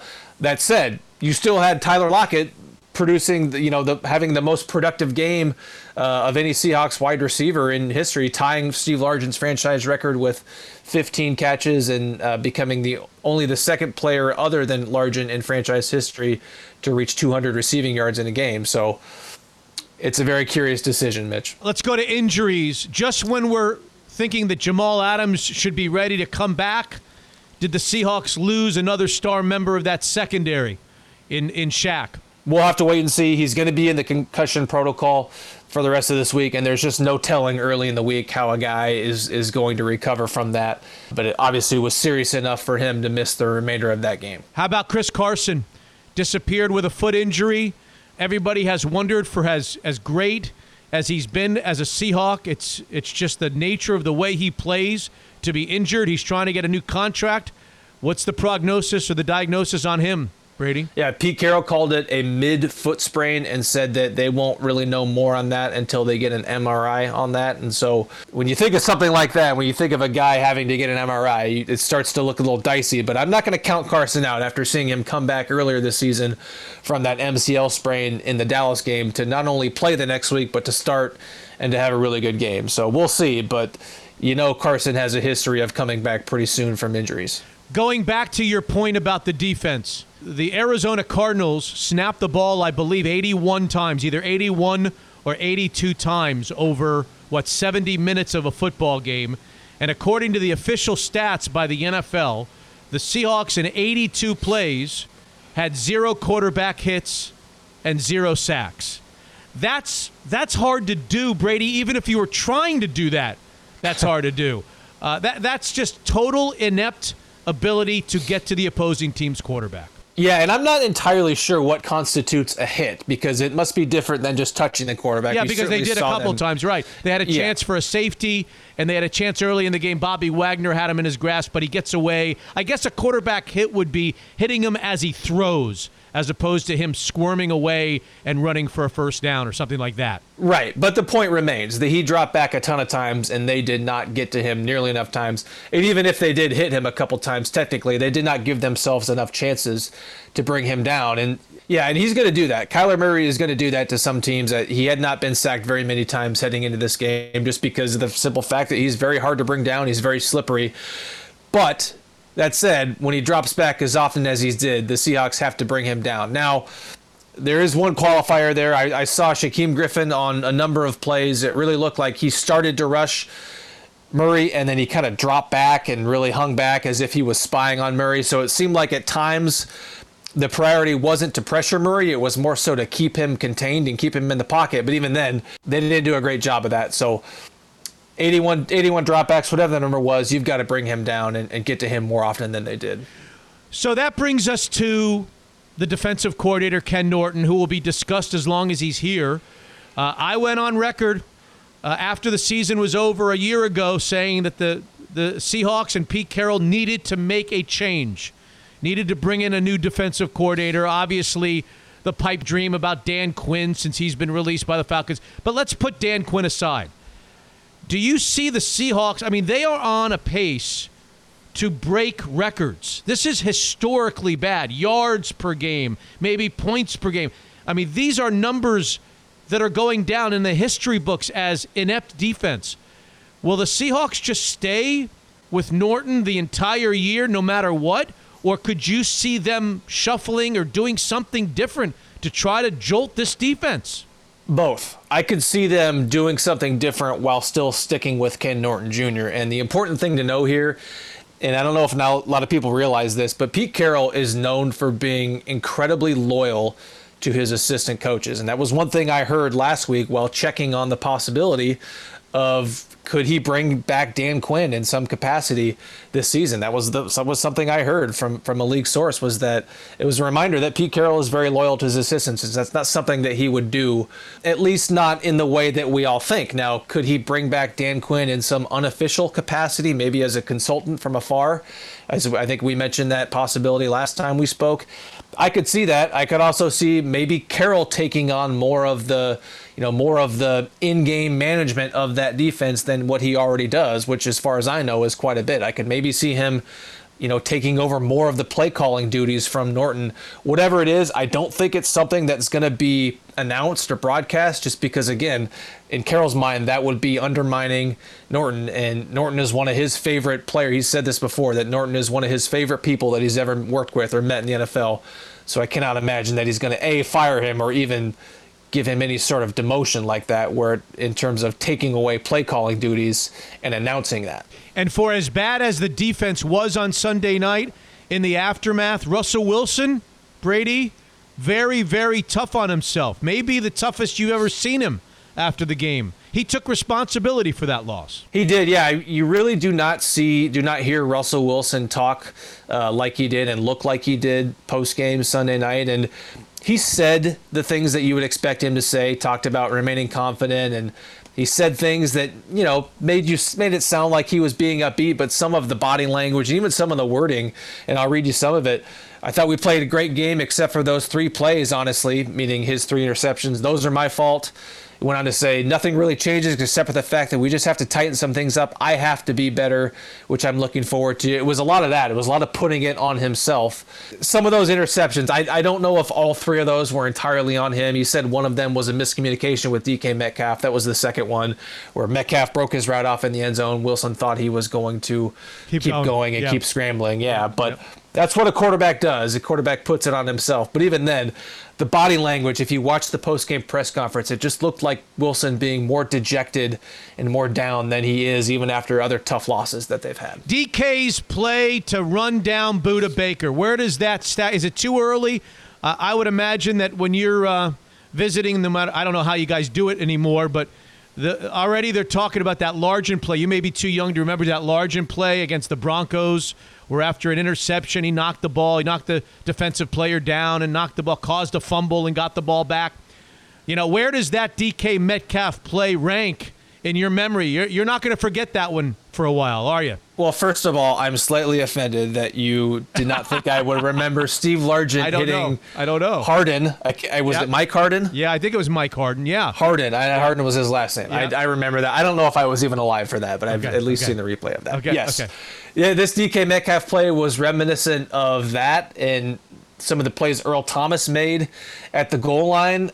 I think it stands out just because of the distance that he had to run and the ground he had to make up and how fast he had to run. It was one of the per NFL next gen stats. I wish I had the number right in front of me, but it was one of the fastest that any player has run on a play this season. I think it was maybe the fourth fastest that they've mm-hmm. clocked any player this season. So just an incredible play by a guy. And I'm telling you, knowing how fast DK Metcalf is, I saw him. He was probably about 10 yards behind Budda Baker, and I thought, my goodness, is he going to catch him? Is he really going to do this? So Carroll called it one of the best plays he's ever seen. Wilson said it was one of the most remarkable plays he's ever seen. And, you know, if this was a Seahawks win, it'd be talking a lot more about that than we are. But even then, this is a play that you're going to see replayed for a very long time. So this is the beginning of a five game stretch. They're now 0 1 in those five games. Cardinals, 49ers, who have gotten better the last couple of weeks, Rams, Bills, and then the Cardinals again, something like that. Five games. Not going to be easy for the Seahawks. We've been talking about that. Yeah, and two of them are on the road. And I believe the combined record of those four teams over the next four games is 18 and 9. 18 and 9. Okay, so that gives you an idea of, of what they're up against. And I think we said it before last time we talked. You would take three and two over those next five games, knowing that A, you like their chances to really make up some ground in the next five games, which at least right now on paper, those look to be a lot easier than these current five game stretch that they're on. And the other side of that too is yes, the Seahawks were five and zero, but are they really a five and zero team? They look to me like more like a three and two team, just with the way that they have been living on the edge. And we saw them fall over that edge for the first mm. time Sunday night. Brady Henderson, ESPN.com Seahawks insider. Heard a lot here. You follow him on Twitter, see him on ESPN and ESPN.com, and hear him on Mitch Unfiltered. We'll hear him next on the Seahawks No Table with Joe Fan and myself. That'll be released on Friday as we preview the renewal of a rivalry between the Seahawks and the 49ers on Sunday. Thank you, Brady. Thank you so much. All right, thanks, Mitch. Take care. Okay, Brady Henderson, ESPN.com, Seahawks insider. Finally, game one against the NFC West is in the books. Next up, the Niners here, and then the Buffalo Bills on the road. It's always great on the Zeke's Pizza hotline to hear from Zeke's Pizza president Dan Black. Dan, in the last couple of weeks since we visited last, what's up with Zeke's? Uh, things are going well. Last time we talked, I mentioned to you that more people were out and about coming into our dining rooms, our patios. That trend has continued, so it's been fun. It's nice to see more people dining out, more people out downtown active. Like I say, the dining rooms and patios have been busier uh, than they've been in a long time, and, and that's been fun. I'm hearing rumblings about some new locations, maybe numbers 18 and 19 of Zeke's Pizza. Is that right, Dan? You heard right. We got a restaurant being built in Kenmore, which we're really excited about. We just signed a deal for Mill Creek, which we're really excited about. Uh, there's a couple others in process that, if they come through, will be up to 21 total. And uh, what happened is people saw how well we did during COVID, our profile and our brand. The awareness of it was raised quite a bit uh, with the franchising community. They saw especially what we were doing on beer delivery, and so for the past six or eight weeks or so, we've we've had more people inquiring about franchises than we ever have, and so it's it's pretty exciting to have this much momentum. Uh, it's good good anytime, but particularly in the time of COVID when you know, a lot in our industry are basically on life support. So What you mean to say is all these people have been hearing you guys on Mitch Unfiltered and hear Mitch talking about it and tweeting about it, and that's why the new locations are are, are rising, right? Exactly. We actually do get, you know, your your your audience is definitely super uh. passionate, and and we love that. And we actually do get people talking about franchises and inquiring about it. And we, my guess is someday that'll actually happen. That's awesome. That's awesome. Uh, what's the Dan Black family been eating these days in terms of Zeke's Pizza? What are your favorites? Yeah, you know, last time you asked, I mentioned our seasonal pies, the heirloom tomato stuff, which was really good. We actually, the Black family OD'd on those enough. We've gone back to ordering some stuff off of the regular menu. And so we've been doing Wood Butcher, Cherry Bomb, two of the classics. Those are really good. My wife Molly really likes the Taiwan on. She orders off the wine menu. I order off the beer menu. Zeke and Destroy and Hop Tropic are my favorites. She's been drinking the uh, La Cole Rosé since it's been sunny out. And so, yeah, we've kind of gone back to a few of the classics lately. All right, download the Zeke's Pizza app like the Blacks do, like the Levies do, like everybody else does. It's a great time of the year, football season, to order in from Zeke's Pizza. Zeke's Pizza is a great partner. They've been a great sponsor going back to the radio days, and they are homegrown in the Northwest. Unfiltered.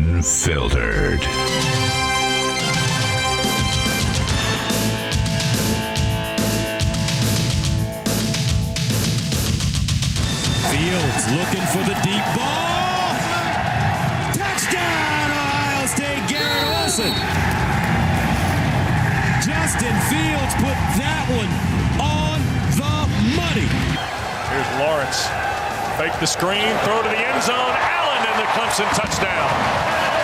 And I'll tell you, there's a team lying in the weeds, Mitch, Oklahoma State. I'm going to lay the three and a half and take the Cowboys, the Pokes, and treat everybody to Eskimo Joes after the victory. Second and 18. Purdy breaks contain. Look out. Lets it fly. Corner. It is Hutchinson. Touchdown. Ho That was Purdy. Okay, Neuheisel time on episode 114, presented by Taco Time and the Taco Time Northwest app, reminding you to order ahead on the app, and your meal will be awaiting you upon your arrival. How's Rick Neuheisel doing? I am fantastic, Mitch. Hopefully, you had a great college football weekend Much as better. well. Much better. I don't know what it is. I'm not a huge Big Ten fan, but there was something about the inclusion of the Big Ten. There was something about Ohio State running up the score against Nebraska, and then the coach saying, "Now, I don't know about your business. This is why we have you. This is why we pay you the big bucks, Neuheisel. I don't know about this." He said he didn't have the right personnel in the game at the end to take a knee. I didn't know. This is this is news after all these years of watching football. I never realized that you coaches need to have a certain type of personnel to take a knee. Explain this to me, please. The play is called victory.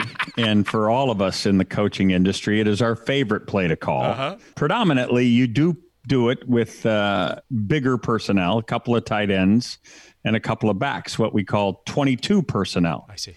And uh, then you put a wide receiver way back behind you in the event that uh, Joe Pisarcik bobbles the ball. Yes. And, and, and the miracle in the Meadowlands Yes. doesn't happen on your watch. And who was he handing, who was Joe Pisarcik handing the ball off to on that day when Herman Edwards? Do you remember who he was handing the ball off to? Tell it, it, it- Rodney Hampton, who was it? Come on. Who Come was it? on. Larry Csonka. Oh, Csonka. See, I, I I'm I'm one of those guys who refuses to believe that Csonka played for anybody other than the Dolphins. I just don't think it's right. It's true. It's a true story. But It go, is a but true go. story. But come on. But victory, Yes. victory is a uh, is I, I I know that there is a personnel for victory, but don't say it. Don't say it. Ryan's a young head coach. This is year two. I know he had a couple of games where he was the interim while Urban was away doing his uh, suspension. But don't don't say that. That that, that just irritates folks. Okay. Uh, and and uh, sounds a little disingenuous, but I don't believe that it was disingenuous. I do believe that he was trying to get the guy a chance to throw the ball because he was a young player. I see. Well, then it was disingenuous. Well, I mean, I, I think I think I don't know. We can call it disingenuous. Okay. it's it's Here- fair enough. here's what I know. Don't I don't think he's wrong when he says he didn't have the right personnel in. Yes. but I do think he Okay. should not have said it, nor should he have run the All right, play. here, here are some facts, Rick, that I know. I don't know whether you're right or wrong, but I do know that these facts are true. Fact number one, not necessarily in any order. At 53 years old, in my current condition, I could have taken a snap from center and gotten down on one knee. That's fact number one. Fact number two, and this is an interesting and maybe takes us to our next conversation.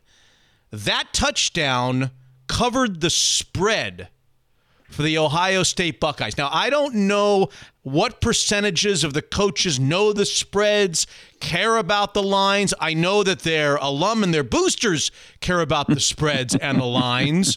I'd like to know from your standpoint, you and I pick games or you pick games on this on this podcast and on our old radio show all the time are are these uh, uh, Bear Bryant wasn't probably aware of the lines but a young coach like Day could have been aware that that touchdown covered the spread for the Buckeyes no I would say it's unlikely. Okay. Uh, listen, listen, we're inundated with information over the course of the week, uh, and people will tell you uh, sometimes about line shifting uh, as as a way to tell you maybe something's happened in their camp that you should be aware of that maybe uh, you aren't aware of.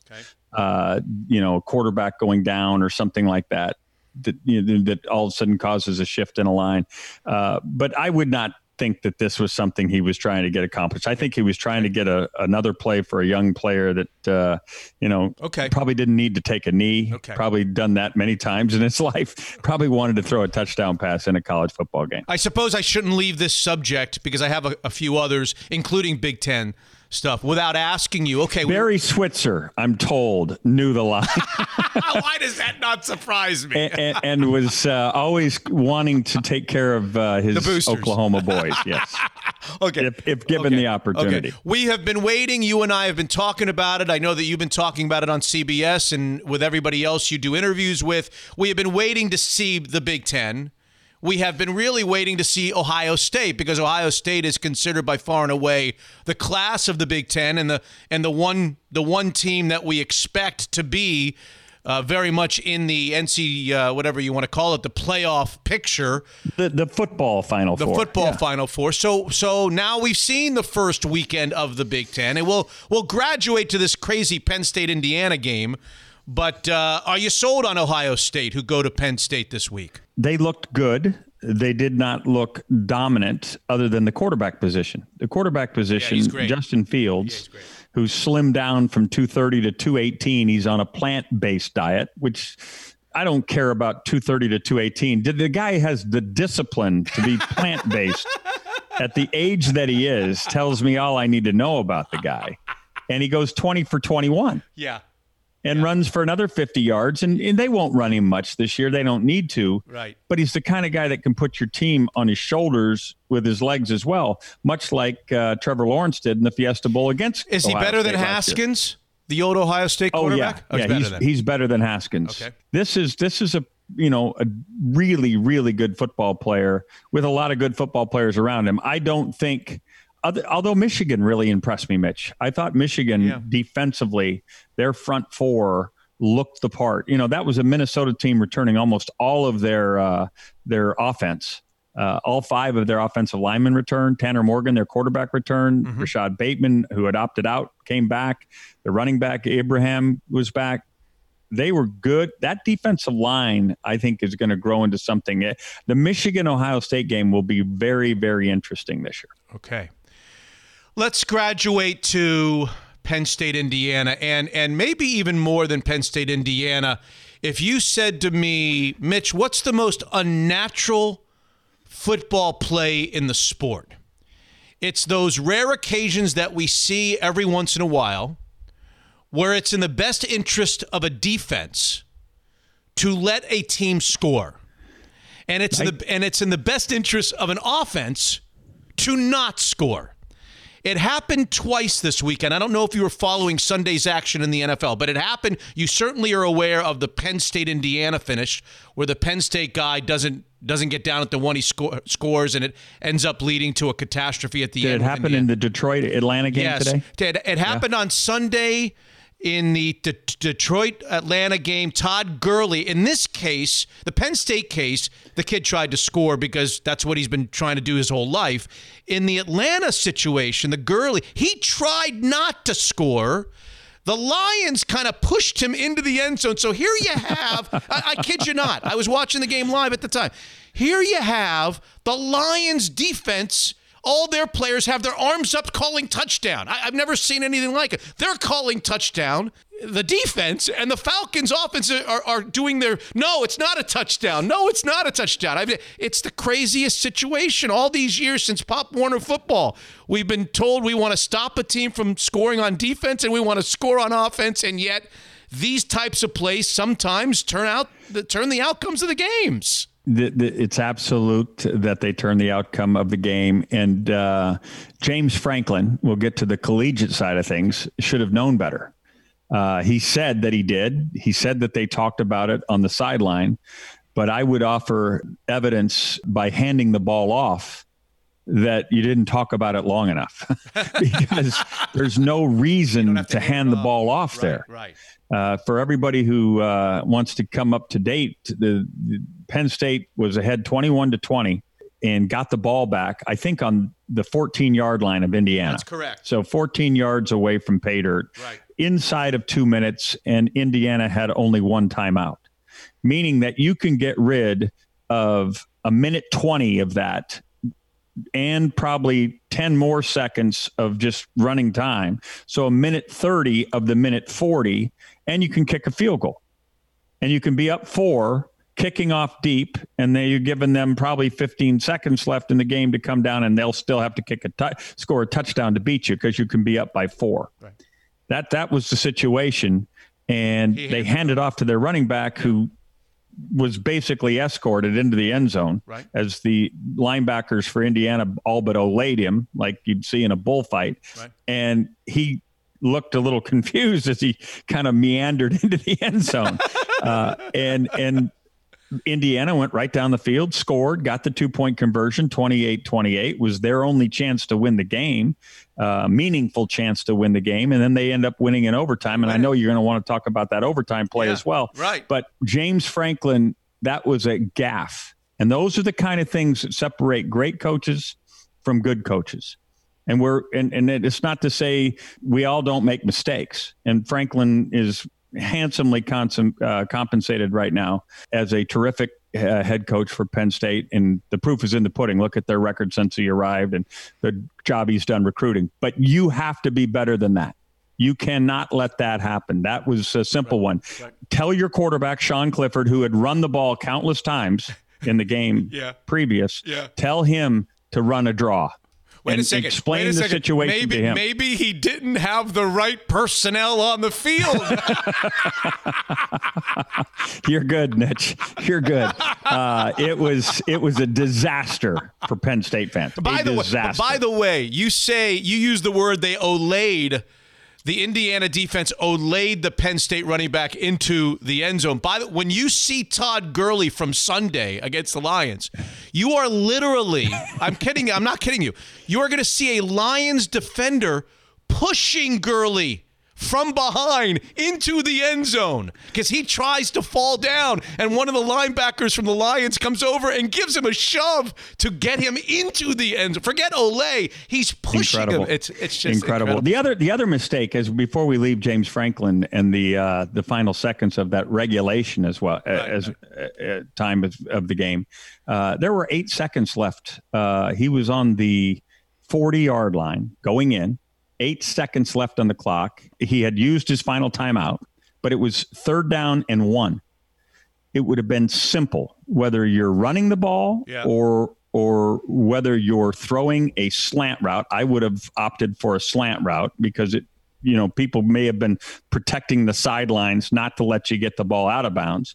But it would have, would have been simple with the collegiate rule stopping the clock for a first down to throw a slant, get eight to 10 yards easily, instructing the receiver to catch it and slide, go up as they mark the ball dead, and then wait for the chains to move and spike the ball and, and get that kick to be a 48 47 yarder rather than a 57 that's yarder. right. It would have been simple, and he kicked it with eight seconds left in the game. So some some cleanup mistakes. to be done Yeah, uh, with. Penn State as they get ready for Ohio State this next week. mistakes.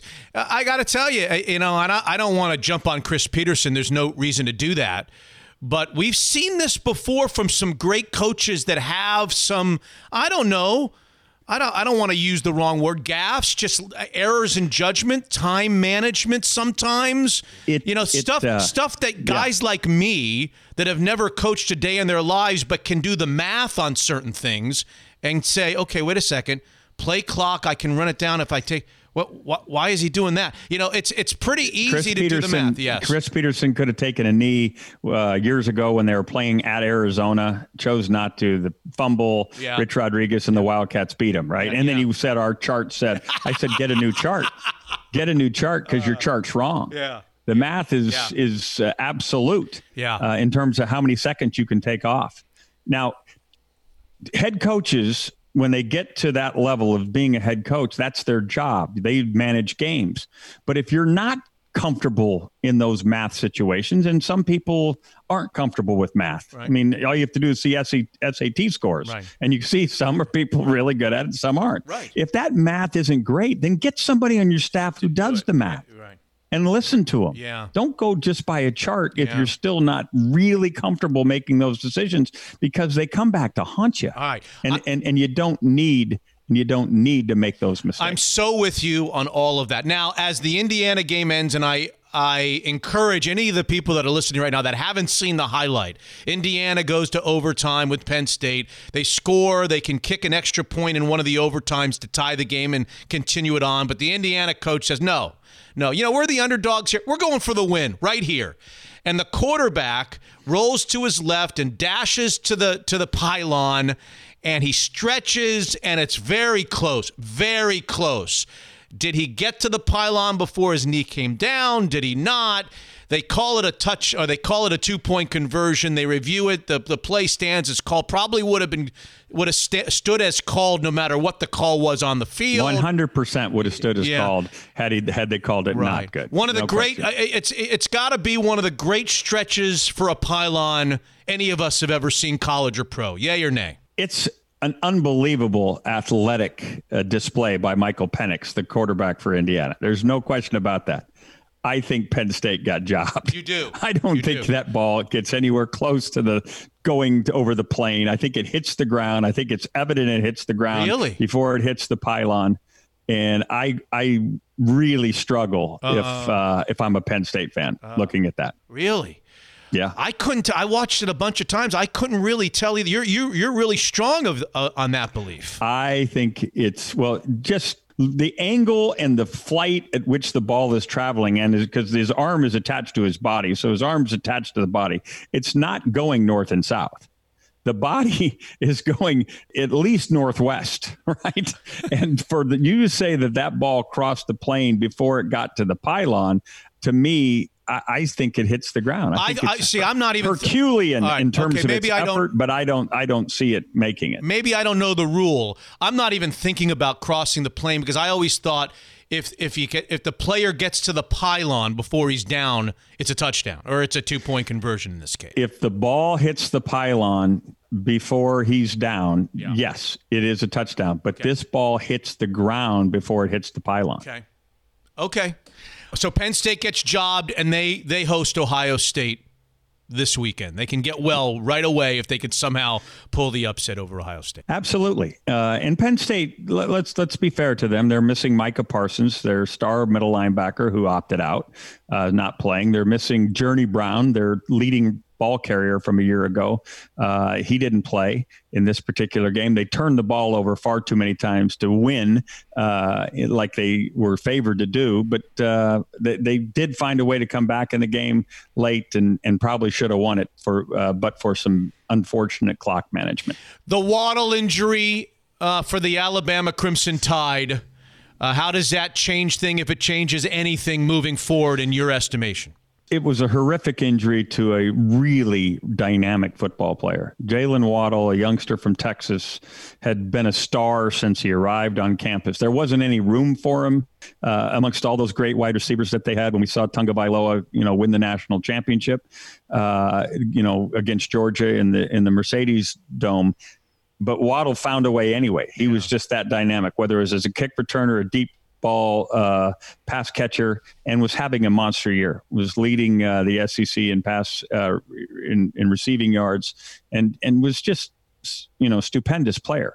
Clearly going to be a first rounder when he when he chooses to go to the NFL, and unfortunately breaks his ankle in uh, the opening kickoff. He'll be gone for the season. The problem for Alabama now they still have two really gifted wide receivers in uh, John Metchie, a kid from Canada, and also DeVonta Smith, who I think's really really a blessed player. But when you only have two, you now can kind of take those guys away and, and, kind of focus on the others. Slade Bolden will be the player that replaces uh, uh, Waddle in the slot. I think what you're going to have to you're going to have to do, and what Steve Sarkisian is going to do, is find a way to get Metchie and Smith to the same side, so that you can see who's getting bracketed and who's getting singled, mm-hmm. or get into a lot of what we call trips, where one tight ends to the boundary and three receivers to the same side, so that you can get one of those two really gifted players, Metchie or Smith, always singled for uh, Mac Jones. The voice of Rick Neuheisel, presented by Taco Time and the Taco Time Northwest app. Order ahead on the app. I have one reaction to my beloved Syracuse Orange only losing by three or four touchdowns and getting a smooth 48 points from odds makers. And you want to know what that reaction is? Cast the chip? No, Cast yes. The, the check? Th- that's yes. one of them, but that's not the main reaction. The main reaction is we own Clemson, okay? We own them. We beat them in the dome a few years ago, and then the following year that nobody remembers, Oh, I, I remember it. We had I remember we had the Chase beat. Brice game. That's Chase right. Brice. We had them beat with about two minutes to go on their home field. The following year, they got away from us with a An late illegal field goal. offender downfield. That's right. that That's game. right. Yes. And now, and now, what do we do? We cover the 48. So I don't want to hear anything. I don't want to hear anything from anybody. And Mitch, by the way, at one point in that game, it was 27-21. I know and it was. you had the ball. Yes, they- yeah, they fumbled It was a away. sack, Yeah, strip, yeah. Uh, strip and score uh, situation that kind of turned the tables back to the to the orange. And then Dabo got all upset. You know, am I at the right? That's what I wanted to ask you.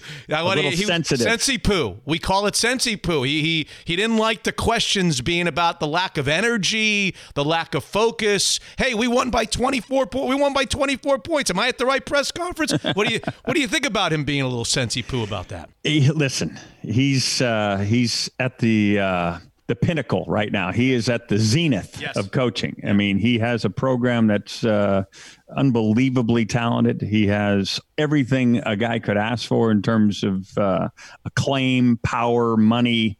I mean, and he's having fun. I mean, he's one of those rare guys that really looks like he's enjoying what he's doing all the time. So he doesn't like dealing in negativity.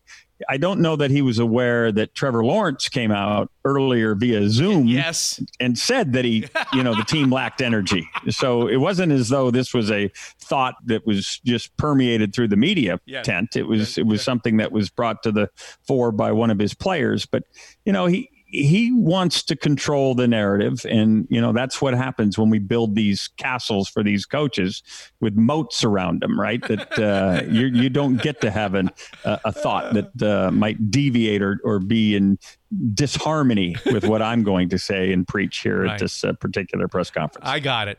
We we need uh, we need to go over your picks, and I say plural because we'll get there in a second. But before we do that, we don't often celebrate punters and kickers when you and I chat. are we doing the rice thing here Okay. No, first, before we get to the rice thing, because the rice thing, you want to do the mathematics. Maybe I need Coach Petersen to do the. Tri- I have I have a story. I have a story for you. Before that you- I want to be the be the prelude okay, to the, rice thing. But before we get to the rice thing, can we please throw a sticker on the helmet of the Texas Tech punter who kicked one? He kicked one 87 yard. He kicked one from his own end zone, Rick. Out of the other end zone. Okay. and this was not one of those 60 yard bounces. This thing was a bomb. And I'm reading about it and I'm watching the highlight. I'm like, this is, I had to watch it four times to believe it. It was, I mean, it may have been a little bit wind dated, but the kid. Oh, kicked it was wind dated. Okay, Have wind you not been Okay, to uh, no, I've not. Tortilla Flats in Lubbock, Texas? I've not. But Holy but hold smokes! on. You don't want your kid to be pitching that place. okay. okay, unless he's pitching Unless it's a downwind. wind in, Yeah, yeah, downwind. yeah. But what? This- but then I find out not only did he kick 187 yards, he had earlier kicked 174. Now I want to know in the history of col- in the history of college or pro football, how many punters have had two kicks in the same game, one of 74 and the one of 87? That's wind or no wind, That's got to be one of the greatest punting days in the history of the, the sport. Am I wrong, or am I making too much of this? That no, that is that is an absolute. Uh, and listen, punters uh, are absolutely hugely important weapons. And and I say weapon because that's what they are. They flip field position. You get yourself out of binds and and can absolutely change the course of a game. Uh, my last year at Washington, where we came back and had the Northwest Oh, Championship. I remember the Northwest Championship. Yes. We we won at Oregon despite falling behind. Uh, we won at Oregon uh, with a flip of the field. Uh, we had this kid out of Arizona. His name is escaping me. I, I hate that, but he he knocks an 80 yard punt, and I re- know it was 80 yards. And here's how: because I was so angry because we missed a third and one yeah. One of my young graduate assistants had taken Reggie, uh, Reggie Williams, Yes. our great receiver, out of the game. We had two tight ends, two running backs, but Reggie was in there, had taken him out and put a walk on receiver in the game. And I'm sitting there going, Who did that? I go, Do you think we're telling Oregon we're running the football here? You think there might be a hint that this is going to be a run? And obviously they oh. gang the box and stop us. And now we're having to punt. And so I'm grabbing this GA and I've got him and I am laying into him, going, This, you cannot make these kind of mistakes. Kind of like what I would be doing to James Franklin if he did the same sort of thing. Yes. And as I'm doing it, this kid's eyes are getting big and I'm saying, I want your focus. And now he jumps out of the way because the punt had just been made. And the gunner, who is the wide receiver trying to get away from our guys trying to knock him out of bounds, is running down the sideline and he absolutely cold cocks me. Oh no. Blows me up. I am am helter oh. skelter, just oh. ass over tea kettle. And but the punt goes 80 yards. Oh my God. It- it- actually 79. We get the, we get them stopped on the two. Yeah. And it was a 78 yard punt. Wow. And I'm just sitting there going, and, and the kid's going, Coach. I go, okay, two things. Number one, don't take Reggie out, and number two, take me with you when you see that we're in we're in harm's way. Okay, two things. Two things. But uh, no, punters are, are worth their weight in gold, and and uh, it, that was a huge win for Texas Tech. Okay. Uh, since you got, win. by the way, since you got decimated on the sidelines, uh, I, I I was all set to ask you if that was the stadium where a year or two later you were up in the suite with the Ducks hat Yes, on. yes, yes, yes, it was. But, Same not- stadium. but now I'm yes. not going to do that. Because I'm not going to Well, bring that's nice of you. That's nice of you. okay. As if I hadn't already become public enemy number one. Yes. Okay, okay. So I don't know you whether you want to tell that. Let me. I should tell everybody what we're. I don't know that everybody knows about the Rice kicker. They have eh, the Rice kicker is lined up to kick a field goal that will win the game for his team. Right? I think. First of all, it's Rice's first game of the season. Okay, Okay, right. Rice, eh, they, they because of COVID and complications, whether it be on their own campus or with other teams, they had yet to be able to get a chance to play. And so here they are, finally getting an opportunity to play, and their opponent is a conference opponent. Of course, they're in Conference USA, and they're playing against uh, Middle Tennessee, the Blue Raiders. Rick Stockstill and the Blue Raiders Okay. come to town. Okay. So Rice now has got a chance. It's overtime, and they've got an opportunity to win the game. Right. And this is a huge chance for Yes. Mike Bloomgren. Yes. Mike had been the offensive line coach for Stanford for years, and now he's finally got his chance to be the uh, to be the uh, uh, head coach. And Colin Riccitelli, Colin Riccitelli goes out there to knock through this 45 yarder to win the game. And I, You take it from there, Mitch. Well, you I- take it from there. I- I- again, we're back to math and trigonometry or some sort of some sort of math equation. Maybe we need to get uh, Petersen back. when you see P. it, when you see this to, to your listeners, when you see this on video, and you can look it up. Um, when you see this on video, just look through the goalpost Yes. at the Rice team because they're watching this kick. It's unbelievable. and they're all running with their hands up in the air. it's unbelievable. It hits. It hits the upright.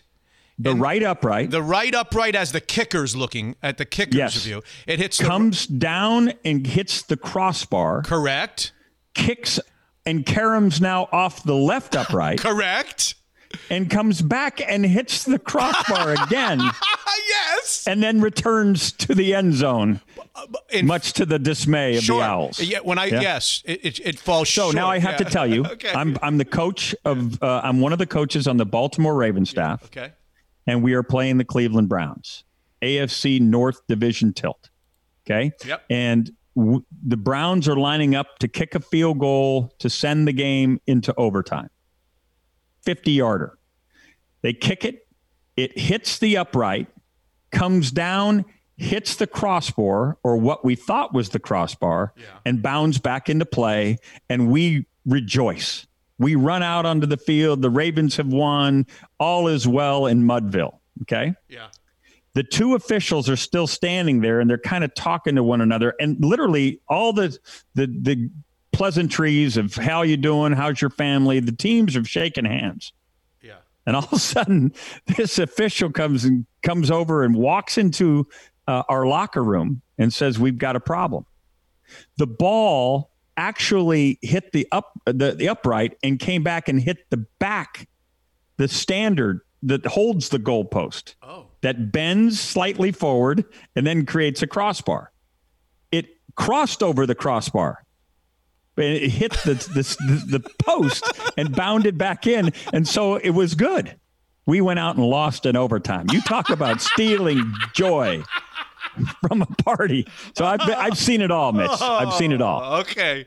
But I thought it was worth bringing up. I, I, I you know, what are the chances? What, what, in our lifetime, and you're no matter. I don't and know of how. course, long, I don't know how should long. finish gonna- the story. Yeah. the Owls. There's no joy in their Yeah, Mudville yeah, either. No, of course not. Yeah. Of course not. I didn't even think I had to go there. I think it was pretty much pretty much uh, inferred. But when will we ever see something like that again? Off of one upright, off of the crossbar, Doink. off of the Doink. the other upright, Doink. four, Doink. It's a four doinker. The It's a- quadruple and it, it could have dribbled. By the way, it could have just as easily dribbled on the opposite side of the crossbar. and been good. Easy. Yeah. And then we'd be talking about it as the greatest kick of all time. Now it's just the greatest disappointment, as if Rice needed more disappointment. Rick Neuheisel makes picks with us each and every week, and we had a we got two from him. One official, the official one was Oklahoma State. It ended up being three. They're up ten. This is this is what Bino Cook, my old friend Bino Cook, may he rest in peace. When I would bring something like this up to him, where Oklahoma State is is giving three, they're up ten and a backdoor touchdown, and it ends up being a push, a wash. He would say to me, Mitch, that's why the Vegas people live in big houses and send their kids to Ivy League schools. That's what he would say. Okay. So we pushed the big one, the one that matters most, because that was your official pick. But, but, and I have it ready, the technology that is Mitch Unfiltered. You told us, Liberty, give me liberty or give me death. So I give you the highly technical bell. It's a beautiful thing. It's a beautiful thing. Malik Willis continues to create profit for the entire liberty loving world. And uh, hopefully they can continue. Where are we going So you're this week? asking now where I want to go this Where are we going? And are we getting one? Are we getting a little, a little, you know, cherry on top, as you like to say? Sprinkles, Oh. I, I love sprinkles to give on a, the a Sunday. little cherry on Okay, top. okay, Absolutely. Okay, okay. Uh, that that goes without saying. Okay. We are going to go to the Big Ten. I think I saw enough in the Big Ten to uh, merit this pick. Okay. Uh, we're going to take the Minnesota Golden Gophers at Maryland, laying 18 or 19. I'm going to look this up as you talk. Go ahead. Tell me about We, we Minnesota. it, it's an 18 or 19 point spread. We are going to take this yes. and take it to the bank. We're taking Maryland. Minnesota. We're laying the points or are we taking the points? Oh, we're laying the points. We're laying We're going to take points. the Golden Gophers. Okay. I, I like the Golden Gophers to get off the mat, especially defensively. And, you know, Northwestern dispatched of Maryland in week one, Okay. ran for over 300. Okay. I thought Minnesota ran the ball pretty effectively what, against a, what I thought was a really good looking Michigan defense. I think the fact that they're 0 and 1 will get, we uh, get the row the boaters Right. uh, a little bit uh, ready to go. Right. And I think this is a one sided affair. Okay, we get value. Uh, the the experts would say, Mitch, you're getting value because had Minnesota beaten Michigan in week 1, this would be 25, 26, 27 points, but you're getting you're getting value here. So Neuheisel knows a good deal at Nordstrom when he sees one, and he's taking Minnesota minus the points. Okay. That's exactly right. okay. That's exactly That's right. the Sunday. That's, the that's Sunday. that that's the that's the big uh, enchilada. Okay. And now, Yeah. as we go to dessert, if you're asking for dessert Yeah. uh, Yeah. with a cherry, Yeah. I will provide you what I think is also a wise move. LSU found an offense this last weekend.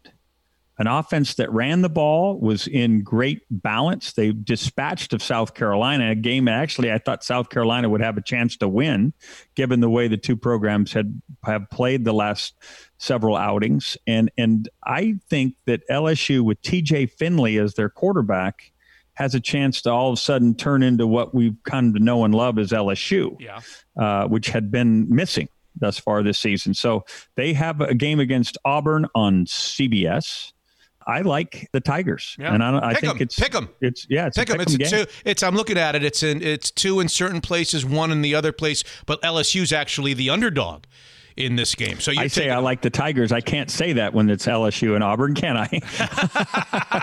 Yeah, it's easy can. to say, Yeah. but it doesn't help much. you- Uh, you- I you- like uh, you the Bayou Bengals. Oh, you got How's it. that? You got it. Yeah. Rick Neuheisel, Taco Time Northwest, and the Taco Time Northwest app. Thank you, Rick. We'll talk to you next week. Appreciate all your support. I look forward to it. Hopefully, we can uh, find another quadruple doink.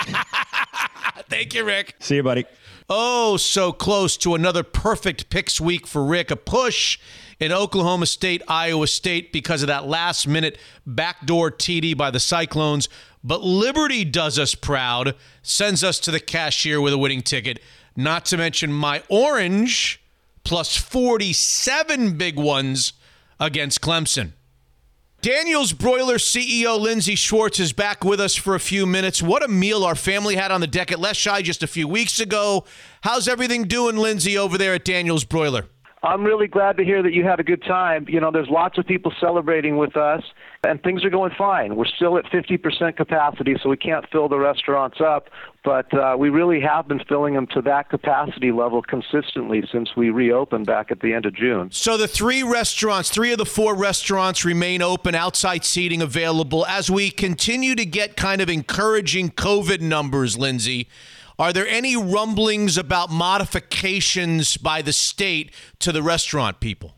Yeah, there's rumblings. I mean, it's it's day to day, but if um, if the counts continue to stay at the level they're at and, and trend down, then we hear that they will allow us to um, to have larger capacities and larger party sizes. So that would be fantastic. But in the meantime, we're just taking it one day at a time, and we're feeling pretty good about the the coming months. The question that I don't think I've ever asked you is how often does Lindsay Schwartz and or his family dine at a Daniels and what's Lindsay Schwartz's go-to entree, go-to meal at Daniels Broiler? You know, I don't go as much as I used to with uh, with the limited capacity. I don't want to take a table away from from somebody else.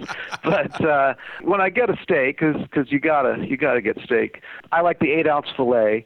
But I don't always get a steak, and when I don't, I really like the halibut, the fresh halibut that we always carry in the summertime, and I like the salmon year round, and the crab leg appetizer is my favorite. So there's three ways to enjoy Daniel's Broiler, three of the four locations. You can obviously go dine in, limited seating inside and outside. You can pick up your order. You can order and pick it up at any one of the three locations, or you can even have Daniel's Broiler delivered to your door. Is that right? Am I missing anything? No, that's right, and and uh, I'm really proud of our team. We've really adapted to to the way the trends are these days. I think we've put together a really good program for both takeout and delivery. and that segment of our business is growing every week. So it's pretty exciting, and we feel good about moving forward, uh, even as as the weather's you know obviously going to change. I think we're still going to be just fine. How do we get delivery? Is it through DoorDash? You know, we're we're pretty much partnered with with every third party delivery service right now. Okay. So anyone that you like to use, uh, check it out, and we should be on there. Daniel's Broiler, world class steakhouses, unfiltered. I love this city. It's always reinventing itself. But this is more than reinvention. This is unlike anything that's been done before. I wanted to create a place that didn't just keep up with the times. I wanted to create something new, but classic. It's a new Vegas, a new era, and it's starting right here. Let's pivot from all the football related conversation from the weekend here on episode 114 to a brand new project that may actually be the home of the best place to watch football in the United States. Opening this week, it's called the Circa Resort and Casino, Las Vegas, Nevada. And joining us on Mitch Unfiltered, the man with a vision. Derek Stevens is our guest. Derek, it's great to have you. Great to uh, be on with you. Glad, uh, glad I could make it today. Well, big week, exciting week. Talk to me about what this week means to you and your brother. Yeah, you know, this goes back a little bit. Uh, you know, it was August of 2015 when we bought a property called the Las Vegas Club. And, uh, well, I can't believe time flies by, but a little more than five years later, yeah, we're opening uh, we're opening Circa Las Vegas here on uh, on Wednesday. So we uh, we uh, we've had a lot of a lot of time to work on this project. Um, we we had to do a demolition and then cleared the site and then uh, design and build and. Well, by Wednesday, we're going to be ready to go. I hope so. Let's go through it a little bit. Downtown Vegas, not the strip, right? For those who are unfamiliar, uh, you have a handful of properties downtown. How challenging these days is it to get visitors to consider staying away from the strip, Derek? Well, remember one thing. Um, you know, I came into Vegas in 2006 when I bought the Golden Gate, and uh, that's on Fremont Street. It's actually directly across from Circa. And what's kind of cool about that, it's the oldest building in Las Vegas. It's the it was 30 years before gambling. The address is one Fremont Street. So I kind of came into Vegas, uh, you know, in that period, a few years later, uh, I bought a property called Fitzgerald's in 2011, and uh, we renovated that and rebranded it into uh, the D Las Vegas. And then, um, you know, just a year and a half ago, we opened up our sports brand, which is called Circa Sports, mm-hmm. to be prepared for uh, the opening of this resort, uh, Circa. So, you know, the one thing I would tell you that that's amazing is being downtown. Remember that the Fremont Street experience it's the second most visited tourist destination in America. Now, not in 2020, but in 2019, downtown Vegas, the Fremont Street Experience, we did 24 million people. So after Times Square was the most uh, the most visited location. So really for for downtown, what's a little bit different is you know there's only 60,000 or 6,000 hotel rooms mm-hmm. in downtown Las Vegas, mm-hmm. while there's 150,000 on the Strip. But downtown Las Vegas has all this visitation. So really our, our core business is, is really what we call day trippers or, or night trippers, people who want to come down and have a good time for four or six hours, get a great meal, do a little gambling and uh, have, have a few drinks. So for us, um, for us, we're ready to go. You know, we're, uh, we're excited about, uh, about this project. I mean, it's the first new project in downtown Vegas, uh, ground up in 40 years. And, and uh, well, there's a lot of, a uh, lot of excitement. And there's a lot of attributes and elements to this project that I want to ask you about that are a little different. Let's start with adult only, Derek. You guys decided, what is it, 21 and older? that must have been that must have been a toughie to pull the trigger on. Would you ever soften on that if the early numbers in the first few years suggest? Are you going to stay true to that? No, I think I think we're going to be good with that. I mean, uh, the decision actually was something that had been in the back of my mind for about the last ten years, frankly. And and here's the thing. The reason why we're doing it, sometimes people jump on the thing over 21, is this adult or triple X? I'm like, no, no, no, you're missing the point. And that's not it at all what we're doing, we have uh, we have three entrances on the first floor into Circa and one on the second floor. That's the bridge that connects to Garage Mahal. So what we're going to do is we're going to just ID everybody at our four entrances. And the reason why we're doing that is because once you get inside the casino, it, it provides for a better customer experience. And where I'm going with that is if you go up to a bar, our bartenders will no longer have to ID check anybody. If you sit down at a blackjack table, you're never going to have to get ID checked. When you think about the number of ID checks we would do at our bars and our restaurants and our table games, we estimated over 7,000 ID checks a day. Mm-hmm. You know, and it, and it just takes up a lot of time. So we think we're going to be able to provide some better customer experience, a world class customer service. And from the hotel perspective, we're willing to give up a little bit of demand for the hotel rooms. You know, if there's somebody that brings, you know, their teenager with them or something like that, we're willing to give up that segment of the business in return for what we think is going to be a much better Gotcha. customer uh, uh, experience. Yeah, 777 rooms, right? Right, 35 floors above the ground. Uh, it's the largest in that section, that area of Vegas. Was it a challenge getting the go-ahead to build a building of that height downtown, close to, I assume, the airport? Yeah, you know, d- downtown Vegas, it's in between three airports. It's in between uh, McCarran. It's in between the, the regular Las Vegas airport. It's in between the North Las Vegas airport, which is just a little north of us, and then Nellis Air, Air Force Base. So, yeah, we had to get three different FAA approvals to go, go through it, but uh, we worked through that for about six months, and, uh, and and everything worked out just fine. So, yeah, this will be the tallest building in downtown Vegas, and uh, and it's going to uh, supersede the D, which has been the tallest building for the last 30 years. And by the way, we should mention because of COVID, you had to change some plans. This week, you're opening the first five floors. Uh, the rest of the building is not going to open until when, Derek? Yeah, we uh, we're going to open up the hotel and uh, our rooftop lounge called Legacy Club. We're going to open that December 28th. That was actually the the time frame we were planning on opening everything, but because of some of the construction restrictions, we just couldn't get our construction workers up up into the tower to work. So they were able to allocate all these resources on the first five floors. So it's the three-story casino, all the restaurants, all the retail. Yeah. Um, the, I'm sorry, two-story casino, the three-story sports book. Garage Mahal um, and Stadium Swim, so we're able to get that open two months early, and that's what we're doing on Wednesday. Right, and that, that brings us to why I think you're on this show and what intrigues us and our audience about your property. The pictures, Derek, and the videos that have captured the world's attention of your property is the sports book. The sports book, I've seen, I've never seen anything like it, at least from the pictures and the videos. Tell us the details. Tell us the backstory. Tell us the vision, if you wouldn't mind. Yeah, you know, I've been coming to Vegas for a long time, and uh, I think I've had uh, I've had some great football Sundays down here in every sports book in Vegas, and I guess over the years, you know, I never really thought I'd be in a position where I'd be able to build one of our own, but uh, try to take the best of the best and celebrate all the great sports books in Vegas. And well, what we're doing is we're creating the world's largest sports book, so it'll be three stories. You have all kinds of great booths and tables and recliners, and, as well as stadium seating.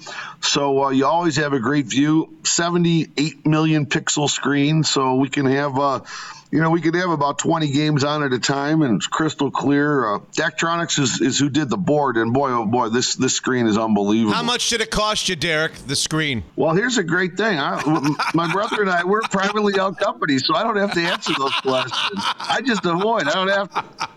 But I can ask him, right? You don't mind me asking him. A thousand. No, I don't mind anybody asking him. But I'll tell you what, when everybody comes in here, everybody's going to say, "Holy smokes, this thing had to cost a fortune." Yeah, that screen is incredible. I've seen pictures. A thousand seats. Answer me this: from what I know about your business, which isn't much, I gather it's a bit of a I don't know, pardon the pun, a gamble to make the sports book the, the focal point, the signature of a Vegas property because of the financial dynamics of sports wagering versus the casino stuff, the machines and the tables. Am I right about that? Yeah, to some degree. I mean, sportsbook takes up a lot of square footage, so I think that's why you know over the last 20 years there hasn't been as much investment in that area um, as maybe what you've seen uh, in other areas. But from my perspective, you know, now you have 19 states where sports wagering is legal. And my thought is a lot of the people that are wagering, whether you're in Washington State, whether you're in uh, Pennsylvania, New Jersey, a lot of the people that are wagering on their apps in their home state, they're going to end up coming to Vegas. And when they come to Las Vegas, who's not going to want to see the world's largest sports book?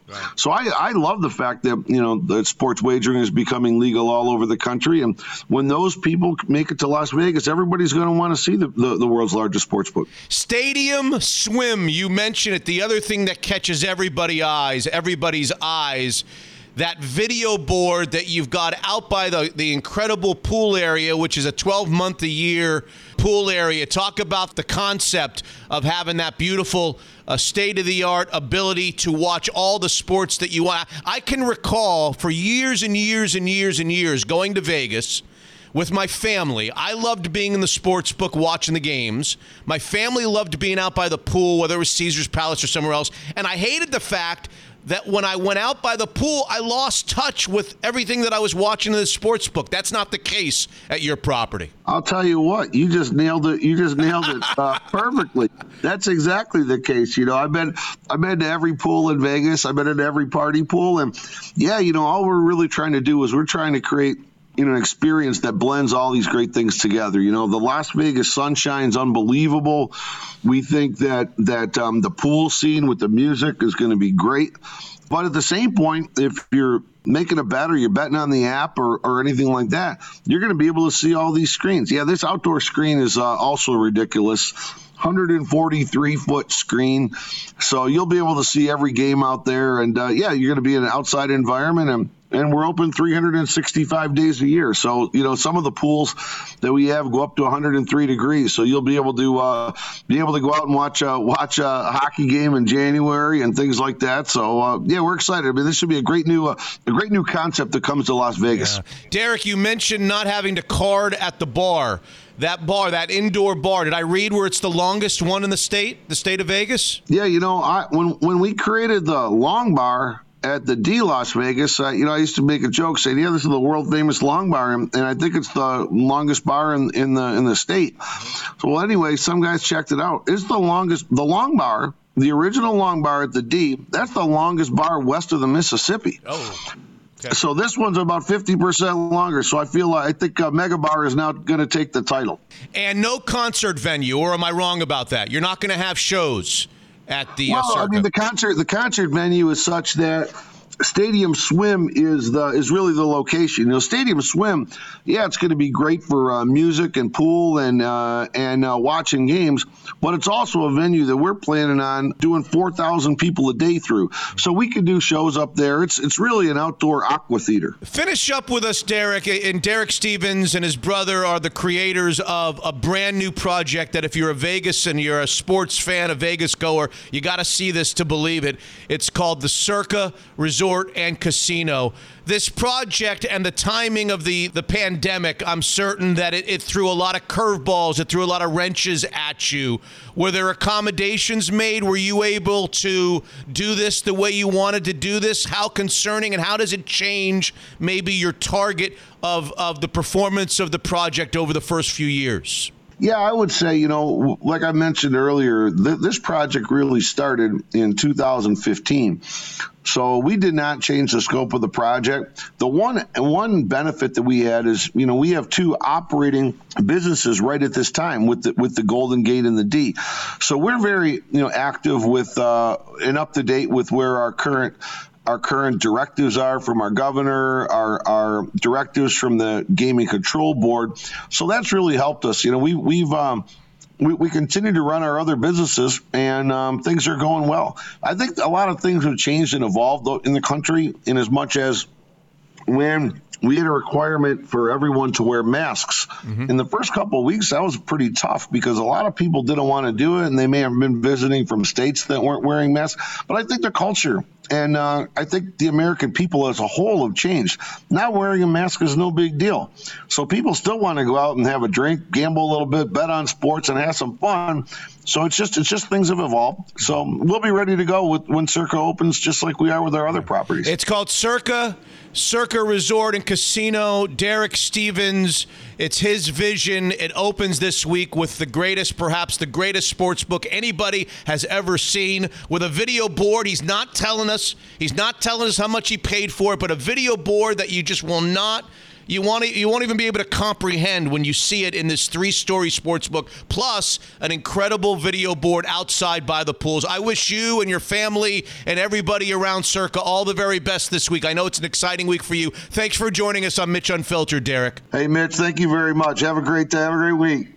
There's the voice behind what many are calling the greatest sports book in the world, which is opening this week in Vegas, the Circa Casino and Hotel. The vision of Derek Stevens. It's spectacular. And the giant screens in the sports book and out by the pool, just crazy.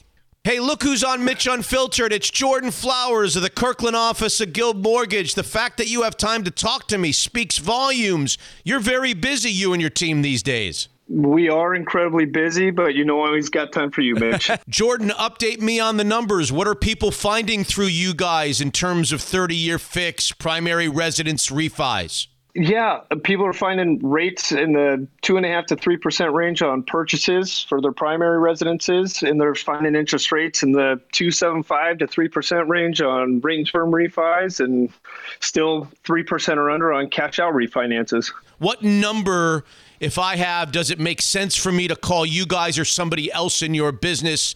What number is too high for us these days in in, in a 30 year fix, let's say? I really think if you're still sitting at over three and a quarter or so, you should at least give a call and look at what numbers might look at as far as a new 30 year if you're wanting to lower payments or uh, even shortening that term up to a 15 or 20 year option. Is the market hot? Yeah, the the market's incredibly hot. Uh, inventory is still tight, so and buyers are wanting to take advantage of these low interest rates. Buyers are active. Um, housing is low as far as what's out there and available, so it's a it's a hot market there. And then everybody's calling about refinances, seeing how low they can get their interest rate right now. So I'm a Mitch Unfiltered listener. I'm hearing Jordan Flowers of the Kirkland office of Guild Mortgage talk right now, and I want to connect with you, you or somebody on your growing team. How do I do that? Same two numbers. You can call my office line 425 250 3145 and either myself or someone on the team will answer or you can call me or shoot me a text on my cell phone 425-890-2957 a great partner a great sponsor of mitch unfiltered the kirkland office of guild mortgage Unfiltered.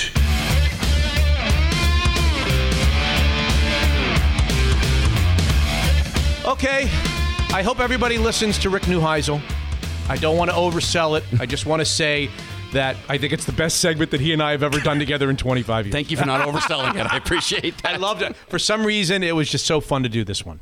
And the guy from I Want You, once you listen to Derek Stevens and his vision of the circa Yeah. and the sports book, you and I are going to want to go. We're going to want to go. Live show. Let's do it. Let's broadcast. It. I don't go. there. I, I'm I'm scared of getting sick. I can't go Ah, anywhere right now. Yeah. If I can get a vaccine on the way over to the circa, maybe if they can give me one in the sports book, I'm good. Or on the I'll go. plane, maybe by the. Yeah. Let's do other stuff and get the hell out of here. What do you Let's got? Let's make it quick. You I go think first. Neil deGrasse Tyson, the astrophysicist, I think he may listen to the podcast. Well, I don't know. He recently came out and said that. Okay, did you listen? You never. We've never talked about this. We haven't talked about it, but I, I did send you a text from a friend who completely loved it. Okay. Yeah. That's one. Is that the same friend? We, we, we- No, no, that's- there's more than one listener to this Okay, we haven't talked about the astrophysicist that was on 113p. Right. That I said you're going to love because it was just we just clicked. So And I, and I even played on 113p the lead up to the interview. Hilarious. Right? Yes. So you now listen to the interview. Yeah, he was great. He was awesome. So funny. Yeah. Well, now Neil deGrasse Tyson's telling everyone that well, the truth is is like less than a one percent chance that it's four seven percent. That's right. So now he's sort of. I feel like he listened to the podcast Yeah. and he's ripping off our guy, Yeah. Doctor Mario. Mario Livio. That's right. Yeah. who yeah. says, "Listen, the, wor- the the accent's great. Listen, the world's not going to end on November the second when this asteroid is supposed to reach land. It might end on November the third. That's right. That was really funny. Oh, he was funny. How about the He's fact- asking me about the Ravens by the with way- that accent. he brought up Bruce Willis, Yes. and I was wondering if you knew what he was talking about. Yeah, he. I know that there's movies about Bruce Willis. You know, Yeah. what's it called? It's called. Uh, It's called Armageddon. Armageddon, where right. they like land on an asteroid right. and He drill it, Yeah, but he didn't know about the asteroids, the video game. that he didn't know. But I could Hyperspace. hyperspace. I couldn't believe he knew about that cockamamie movie. He didn't know about He was probably forced movie. to watch it by like his grandkids to just break it all down and explain how I really it feel like the Ravens were the best team last year, but they lost in the playoffs in the first round. You gotta have him on that. again. Oh, He was great. Yeah, he was great. Murder Hornets. They're back. They're here. But I was the first. But you heard it here first, folks. they discovered that nest in Washington, and they've Yeah. since extracted I, it. I watched the I watched the extraction. oh, you did? Yeah, they refused to do it until I got there. Oh, nice. Mitch is here. No, I actually saw it on video. Yeah. Have you seen the extraction? Yeah, it's cool. it's cool. It's yeah. kind of cool. So Yeah. I guess we don't have to worry Those about are- them anymore, right? are- for right now, for like, what's the chances one, two of them are off mating right now, or Yeah, doing I- whatever they do? I guess they're coming home to their house. Like, what happened? Where's our house? I don't know. We were on a date. I don't know. All right, you're up. You want me to go? Sure. Antonio Brown is not going to sign with the Seattle Seahawks, No, he is not. but he is going to sign with a team I'm scared of now. I'm officially scared of them. That's a big piece if he's still Antonio Brown. I've watched him the last few weeks. I watched him against Green Bay. I watched him against the Raiders this past weekend. I think they're really good. I think they're really good. And if you said to me, Mitch, the Seahawks are not the best team in the NFC, who is? I think most people would say, well, then Green Bay must be, or somebody like that, Yeah. right? I think if, if the Seahawks are not the best team in the NFC, which with their defense, I don't know how they could be. I think the Bucs are. The Bucs are really good. The Bucs are really good. They've got a good offensive line. The quarterback's still playing primo football. I mean, not not like he used to, but he's still, making playing- the throws, He's though. got Yeah. Mike. They've got Mike Evans. They've got uh, Godwin. They've got uh, Ronald Jones is good. They've got Gronkowski caught a touchdown again. Gronkowski's coming alive now. They've got um, Oh, I can't believe what's it. the other running back? Leonard Fournette. Their defense is. Let, let me just say this: if the Seahawks had the Tampa Bay Buccaneers defense playing like the Tampa Bay Buccaneers defense is, Yep. the Seahawks would go 16 and 0. 19 and 0 and win the Super Bowl and my Dolphins would have to step aside of 1972. That's how good I think that the I think the Buccaneers are the most complete team in the NFC. You mark my words. They've got two losses. Yeah. They're not unbeatable. But now they get now you might say, oh, good for them. They get Antonio Brown. We don't want him. I know that 70% of the Seahawks fans that I polled didn't want Antonio Brown. Fine. Say what you want about Antonio Brown and whether you want him. Yeah. And maybe you might say to me, well, he does, maybe he's lost a step. He hasn't played in a year. I don't know. Maybe he has. But if he's anything like what he was with the Patriots, I'm not talking about the Raiders or the Steelers. Remember, he was on the Patriots for one game. Caught a touchdown, if I remember Against? correctly. The Dolphins. That's right. Yeah. Now, I remember the touchdown. Yeah. If he's even that good, you add him to Godwin and Evans and Gronkowski and He Leonard have to carry Fournette and, and Tom. You can just be a guy. I know. Scary. Really scary. That's my other stuff. That's my first submission for other stuff. I didn't think the Tom Brady thing was going to work out. I kind of felt bad for Tampa Bay getting, you know, sucked into this Tom Brady. He's Yeah, old. yeah. It's a Belichick. He looks good enough, doesn't he? He's making all the throws. All Yeah. right. Gene Simmons. Most of the throws. He's making most of the throws. Well, yeah, but he's still being productive and throwing Gene touchdowns. Simmons. You big fan of Kiss, are you? Well, when I was a kid in fifth and sixth grade, you had Wally Baldwin. Okay. It, there was a big rivalry. Who was better, Led Zeppelin or Kiss? Oh, and you went Barry Manilow. You had to go one way. No. that- is that what you happened? Had, it- you either had to go one way or the other, or you got beat up. Okay, so You gotta decide. You took it- you, you- took you- some lumps. What? You took some lumps because you can't stand either of those. I'm guessing. Uh, no, I was okay with Kiss. Oh, really? I didn't know Led much Zeppelin. about Led Zeppelin. I was in fifth grade. Okay. I like the makeup.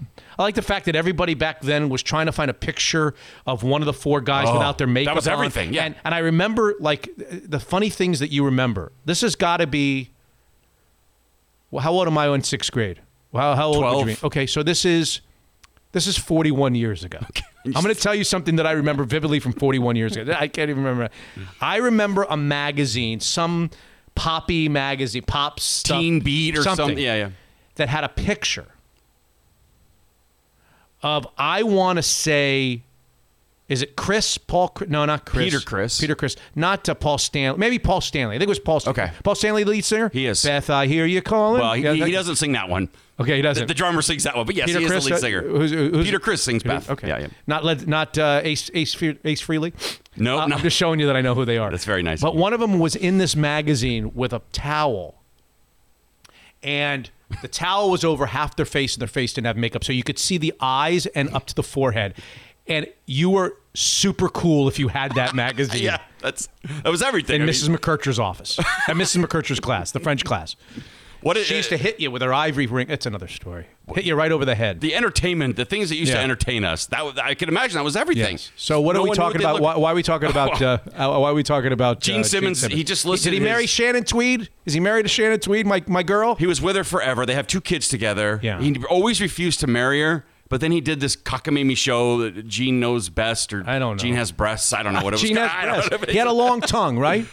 He yes, he still has it. Is it a, is it an implant or is it a real thing? No, I think it's it's the real deal. It's the real thing. but thing. I think they eventually got married because of the show. But he, he, never like wanted recently sold a house or something. I think I read. Well, it's it's kind of it's a really nice house. It's Yeah. a two acre estate in Benedict Canyon for twenty two Oh, Beverly Hills area. Yeah, it gets Yeah. you seven bedrooms and sixteen thousand square feet of pure luxury. Yeah. If you want Gene Simmons' house, and that's the one that he lived in when he was. I don't think I want Gene Simmons' on the- house. a lot of the- stuff happened in that house. Oh, some I don't- debauchery. I don't know what happened in that house. See, part of me likes that. That's, that's the part I like. No one the, the debauchery. well, I'm not talking there. about that debauchery that you like. I'm just thinking it's a weird. It's a weird house. All right, I'm in. Uh, if I get twenty two million, I'm buying it. Okay. Am I up? Yep. There were two. I'm going back to sports. You did Gene. Sim- Am I allowed once you go off of sports Of to come course, back yeah, to I have sports? another what are the one. rules of other stuff? Oh, there's no rules. Okay. There were two instances, and I spoke about this with Neuheisel, but I'll speak about it with you. Did you realize that there were two instances in the football weekend, two marquee instances? Okay. One in college, one in pro. One on Saturday, one on Sunday. I was off the grid a bit, so probably Okay. not. Where, where a running back was ill-advised to score a touchdown. Okay. Shouldn't have scored a touchdown and should have dropped at the one yard line. We see that occasionally. Very and in both cases, they lost the game as a result of it. Wow. What are the chances of that? Right. Okay. So because because he scored, so, he gave okay, the ball so to Penn. State, Penn State's got the ball against uh, I don't even know Indiana. If he drops down at the one, they run the clock down, they kick the field goal, they win the game. Okay. Instead, he scores. He shouldn't have. The other team comes down. It makes him an eight-point game. Actually, yeah, I think maybe they were up one, so they score and make it eight. They come down, they score, go for two, score, get to overtime, score, ah. go for two, score. They lose the game. Penn State loses the game because their running back scored. And then, if that's not enough, a day later, Todd Gurley of the Atlanta Falcons, same situation against the Detroit Lions, very similar situation. But this time, he breaks through the line and he's trying to go down. He knows, Okay. I'm going down. Yeah, yeah. But the Lions push him in. Really? yes. Two crappy teams. or the even do Lions right. push him, and by the time he realizes where he is on the field, it's too late to go down. Yeah. And it's like they're like reviewing the play, and the Lions want it to be a touchdown. And the Fal- and they- it's, it's the strangest thing. Yeah. They call it a touchdown. The Lions go down, score, win the game. Of course. Of course. How else could that go? I I, love two crappy teams can't even like go down on the one correctly. You know, that's that's really funny. All right, Adam Schefter reports on on, on Countdown that Jags running back Raquel or Raquel Armstead. I don't know who that is. Yeah, he's going to miss the whole season because of COVID nineteen. And I'm wondering, is that the first person we've heard of? The whole season. Yeah, it says he's going to miss the season due to COVID nineteen uh, complications. He's been hospitalized twice. That tells me that maybe he was on a ventilator. Is that possible? Yeah, maybe. Yeah, maybe it was. I thought that was interesting that I I haven't heard of anyone missing the entire season. Ooh. Yeah, that's a little rough. Okay, so you got you went back to sports. I did, So- yeah, So. I'm up, and Ben DiNucci is on our is on my mind. Okay. Ben DiNucci. You don't know who Ben DiNucci is? No. He'd be the starting quarterback of the Dallas Cowboys this week. That's right. Ben DiNucci. That hit Dalton took was bullshit, man. They, they, that he was totally sliding. That just uh, I have no love for Andy Dalton. That was a bull. I hope that guy gets fined. When was the last time the Dallas Cowboys started a guy that I have never heard of at quarterback for the Dallas Cowboys? Right. I mean, I brought up Danny White Ben a few weeks ago. DiNucci out of James Madison is the new quarterback. Go ahead. Ben DiNucci, huh? All right, a Taiwan student broke a Guinness World Record when he was able to bounce a soap bubble 290 times on his hand before it popped, which is the same excuse I used to give my mom when I lived at home as well. Go ahead. Trying to set a record here, mom. I don't hear sniff. Get out of here, beat I- it. I don't hear sniff. Well, that that's just I have I have another story after that. Oh, okay. Yeah, yeah. But I I, just thought it was more. interesting. I have more. Yeah, go. Um, we didn't talk about the World Series. Do we care? Oh, That, that- ending, that ending the other night. I watched it in Boardman, Oregon. I'm sure you did. I watched like the last four. Were you Have wearing a seen mask? Yeah. Have you seen a crazier ending? That was a crazy ending.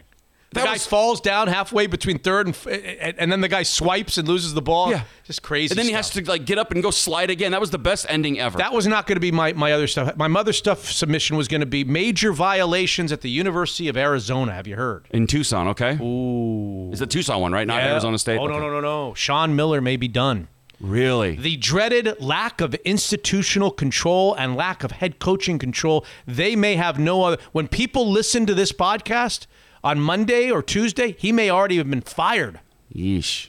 Probably not. I, I don't know exactly how the, the how it works from here, but I'm just telling you.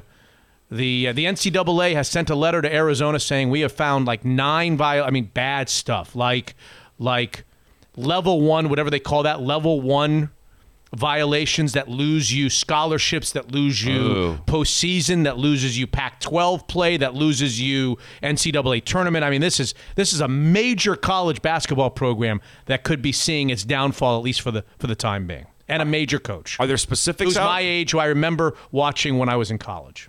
Who's that?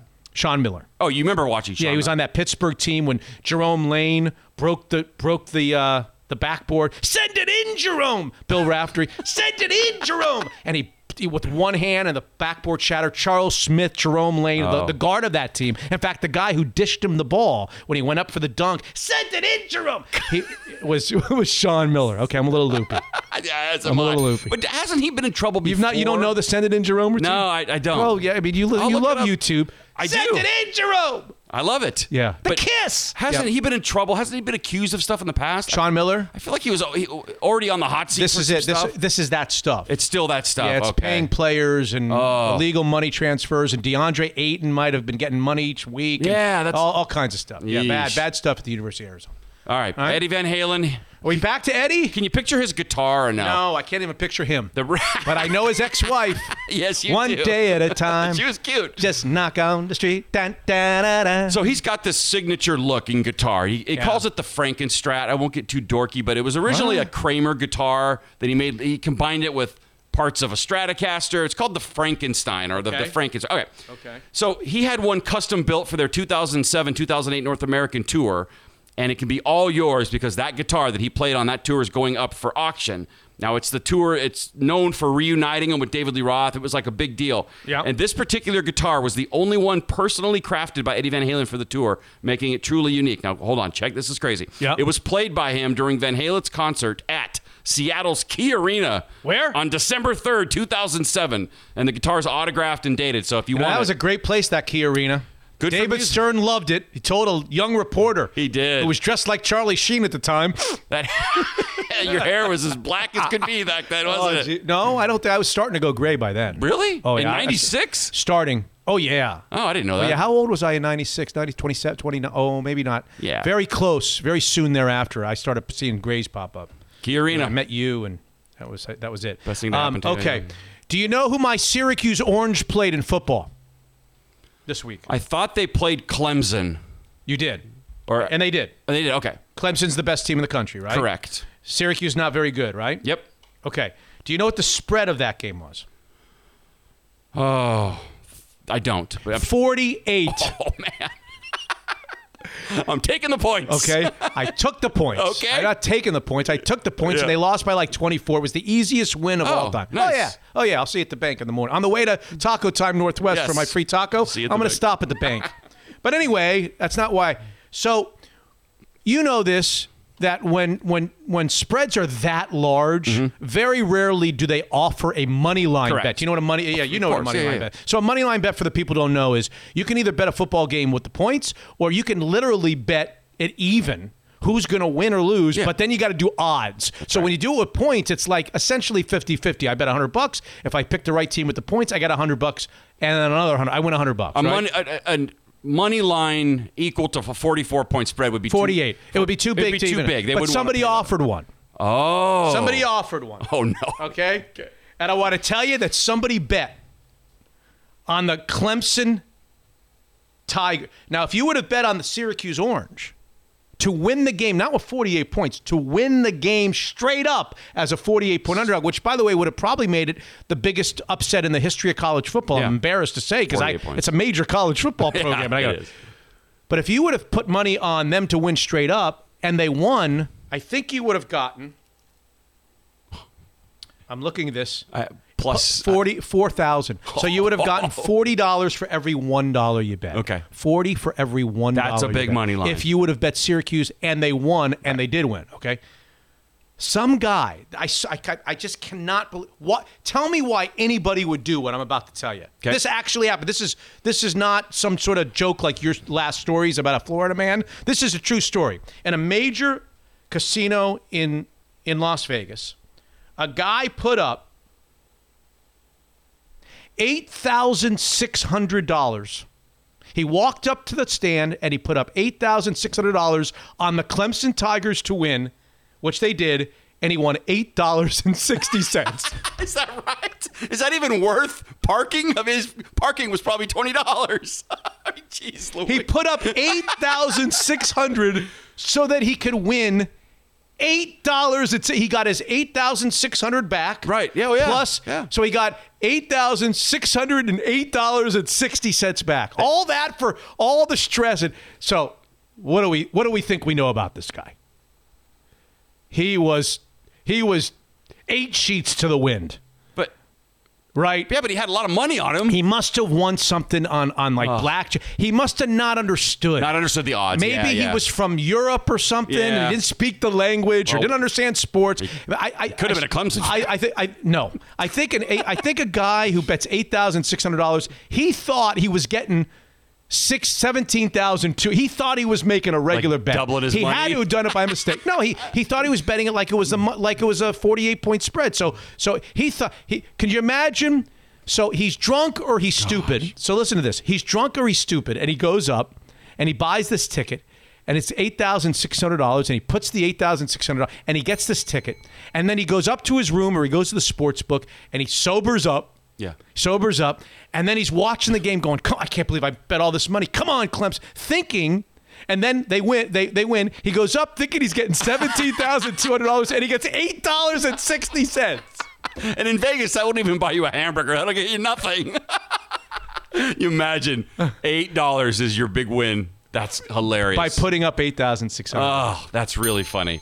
All right, you ready for the last one? No, I got more. Oh, do you? Yeah, you want you want a couple more? Yeah, give me I a couple more. armed. I come armed. This is too long of a show. People are not even going to hear this. Go ahead. Um, should I save these? I, I got two more, and you can choose which one you want to hear about. Okay. Okay. Let me get to the my notes here. Uh, so I've got one about a guy. It just makes me sick. A grandfather dying three hours after he was punched during an argument at Starbucks. Do you know about that? No. Do you want to you want to be outraged, or you want me to just to save that one? About, I will say, when I got back, I had trying to catch up on stories, and I saw people beating the shit out of each other in New York City, in Times Square, at Bonney Lake. There was a gun pulled, All right. Woodinville. That's just a downer, and we're all down about the Seahawks, so I'll leave that one. But that's a sad, sad That's awful. story. Yeah, yeah.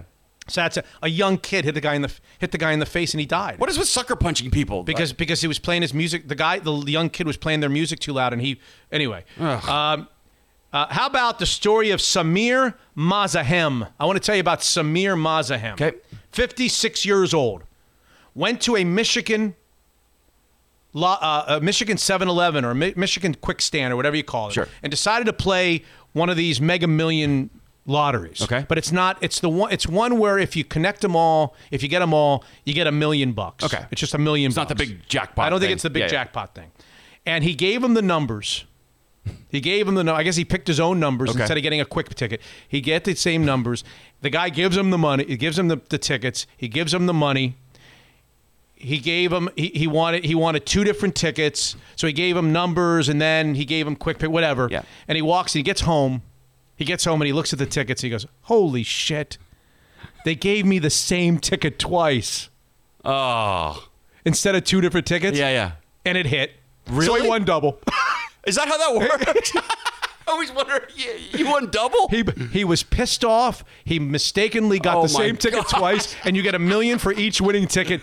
He got two million by a by a, a sheer mistake of the system. He was trying to. He wanted two sets of different numbers. He got two of the same. Wow. And what are the chances are it's going to hit? Right. And he's going to win double the money. He needs to throw five grand in a paper bag and go There throw it at that cashier. I'm ready for the Florida man and Are the you- sniff. How do you know it's Florida man? It's always a Florida woman or Florida man. Yeah. You don't have any faith in your people? Stay out of trouble? I mean, come on. We don't stay out of trouble. Palm Beach County, Florida. No way. A woman allegedly. No, wait, now you're going to my hometown? A woman allegedly shot a man in a Publix parking lot. Oh, Publix, where shopping is a pleasure. Is that right? Not for these two. Oh, I love Publix. Nothing like a good Publix cake. That's where I did all my shopping as a kid. That's where my family, yeah, Publix. Where right. shopping is a pleasure. It's like a little QFC Safeway-ish type of place. Okay. But go ahead. Tell mom to be careful in the parking lot I uh, after hours. Yeah. She allegedly shot a man in the Publix parking lot after he gave her counterfeit cash during a drug deal Okay. they had set up on Snapchat. Okay, you got to tell me. You, and, and if you don't know the answer, go looking for it. I want to know which Publix in Palm Beach County. I don't know. Is there a lot of them? Yeah, there's a ton of them, but I got to know if it's like one of the one, one of my. Can you can you look up the story? You have the story there. Yeah. You only have the notes of it. You No, I, have the I already have the paste. notes right now, but I gotta know. I gotta know if it's like my home Publix. okay. Well, maybe this will help. According to Boynton Beach Oh, Police, Okay, no.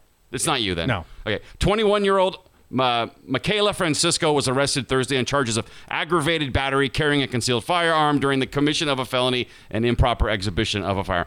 Francisco allegedly arranged to meet the man in the parking lot to sell him marijuana, which happens from time to time. And she told the detectives in an interview that the man got out of his car, came up to her passenger side window. Wait a second. Was she selling the She's marijuana? selling. Okay. And he came to the passenger side window, threw the money in the car, like in the window. Here you go. Thanks for the weed. You know, he just like quickly threw it in the window. Here's your money, lady. And she's in the car She's in the car. by yeah. herself, By herself. and the and she's giving him the weed. Yeah. She's give, she already gave him the She weed. she handed him the weed. Drug deal 101. Get the money first, all I don't- I don't- dummies? Okay, I don't know. Good lord. Okay, so she gives him the weed, and he throws the money into the car. Yeah, he just kind of yeah throws it in like yeah, yeah. know. She said it was clearly counterfeit. So she got pissed off, and and when he drove away, she fired some shots at him, and Holy God! actually hit him. Hit and the car or hit him? both. And then he ended up crashing into a cement barrier because I think he got hit and he was like, Did he die? No, he's he's fine. He was he was released, so nobody died. But uh, yeah, he has li- uh, non-life threatening injuries, and she was found waiting in the parking lot for the police. Now she's being held without. So who do we who do we uh, what side are we on? Well, He gave her monopoly money. but she's selling drugs. Okay, but he gave her monopoly money. Yeah, he did. So yeah, Okay. they're, they both have a little fault Okay. here. All right. All right. Well, now I know why Florida residents are taught at an early age how to identify counterfeit money during a drug deal. I'm sure you're an expert, aren't you? Uh, who misses the days of waiting in a random parking lot to buy weed from a sketchy person who's most likely packing a gun? Not Washingtonians. In your face, Florida. a shooting in a grocery store parking lot after a. Tuesday. That's a Tuesday. Go ahead. Are you ready for it? Yeah. A shooting in a grocery store parking lot after a Snapchat. Can't even say it. Just start again. A shooting in a grocery store parking lot after a Snapchat drug deal involving counterfeit money went wrong, or as the police there called it, Tuesday. He called it. Was I'm not sniffing with you from Palm Beach. You know what? I'm out on the sniff. All right, and normally I- finally- normally I would sniff with you, but when it's th- that close to home, I'm not going to sniff with you. And finally, the saddest part of the story is that counterfeit money had to be used to buy weed by Ryan Fitzpatrick. Not a great week for him. there you go. Okay. Poor Ryan. Who knew? He gets It's two a time, baby. It's two a time. yeah. Two a time. Uh, that's it. That's it. So what do we know? We know uh, we know the Seahawks play the 49ers. They do. We know that uh, you've got a week left this week only to get Seahawks gear at 50% half price. All the all 200 items, hats, shirts, all the stuff at Seattle Shirt Company. If you uh, if you are a patron, so you go to seattleshirt.com, but you have to have the code. Go to your Patreon site and you'll get the code, or or just contact me. We know that uh, we're coming up on week eight of the Beat the Boys competition with the code word of. Do you want me to say it? Sure. RIP. RIP. Yep. R I P is the code word to get in and make your picks for weekend number eight. Uh, other than that, that's all we got. I hope we made you laugh a little bit on a uh, on a night that it was difficult. Yeah. Well, I'm I'm just glad you and I could go 500 on Beat the Boys this week. Nice nice job. Good for us, teammate. How about contributing a little bit to I'd the like cause? to. I swear I want to. I How about can't. contributing just a little bit? we win 500 as a team. See you guys. I'm a little worried about the uh, the five game stretch getting off to an 0 1 start.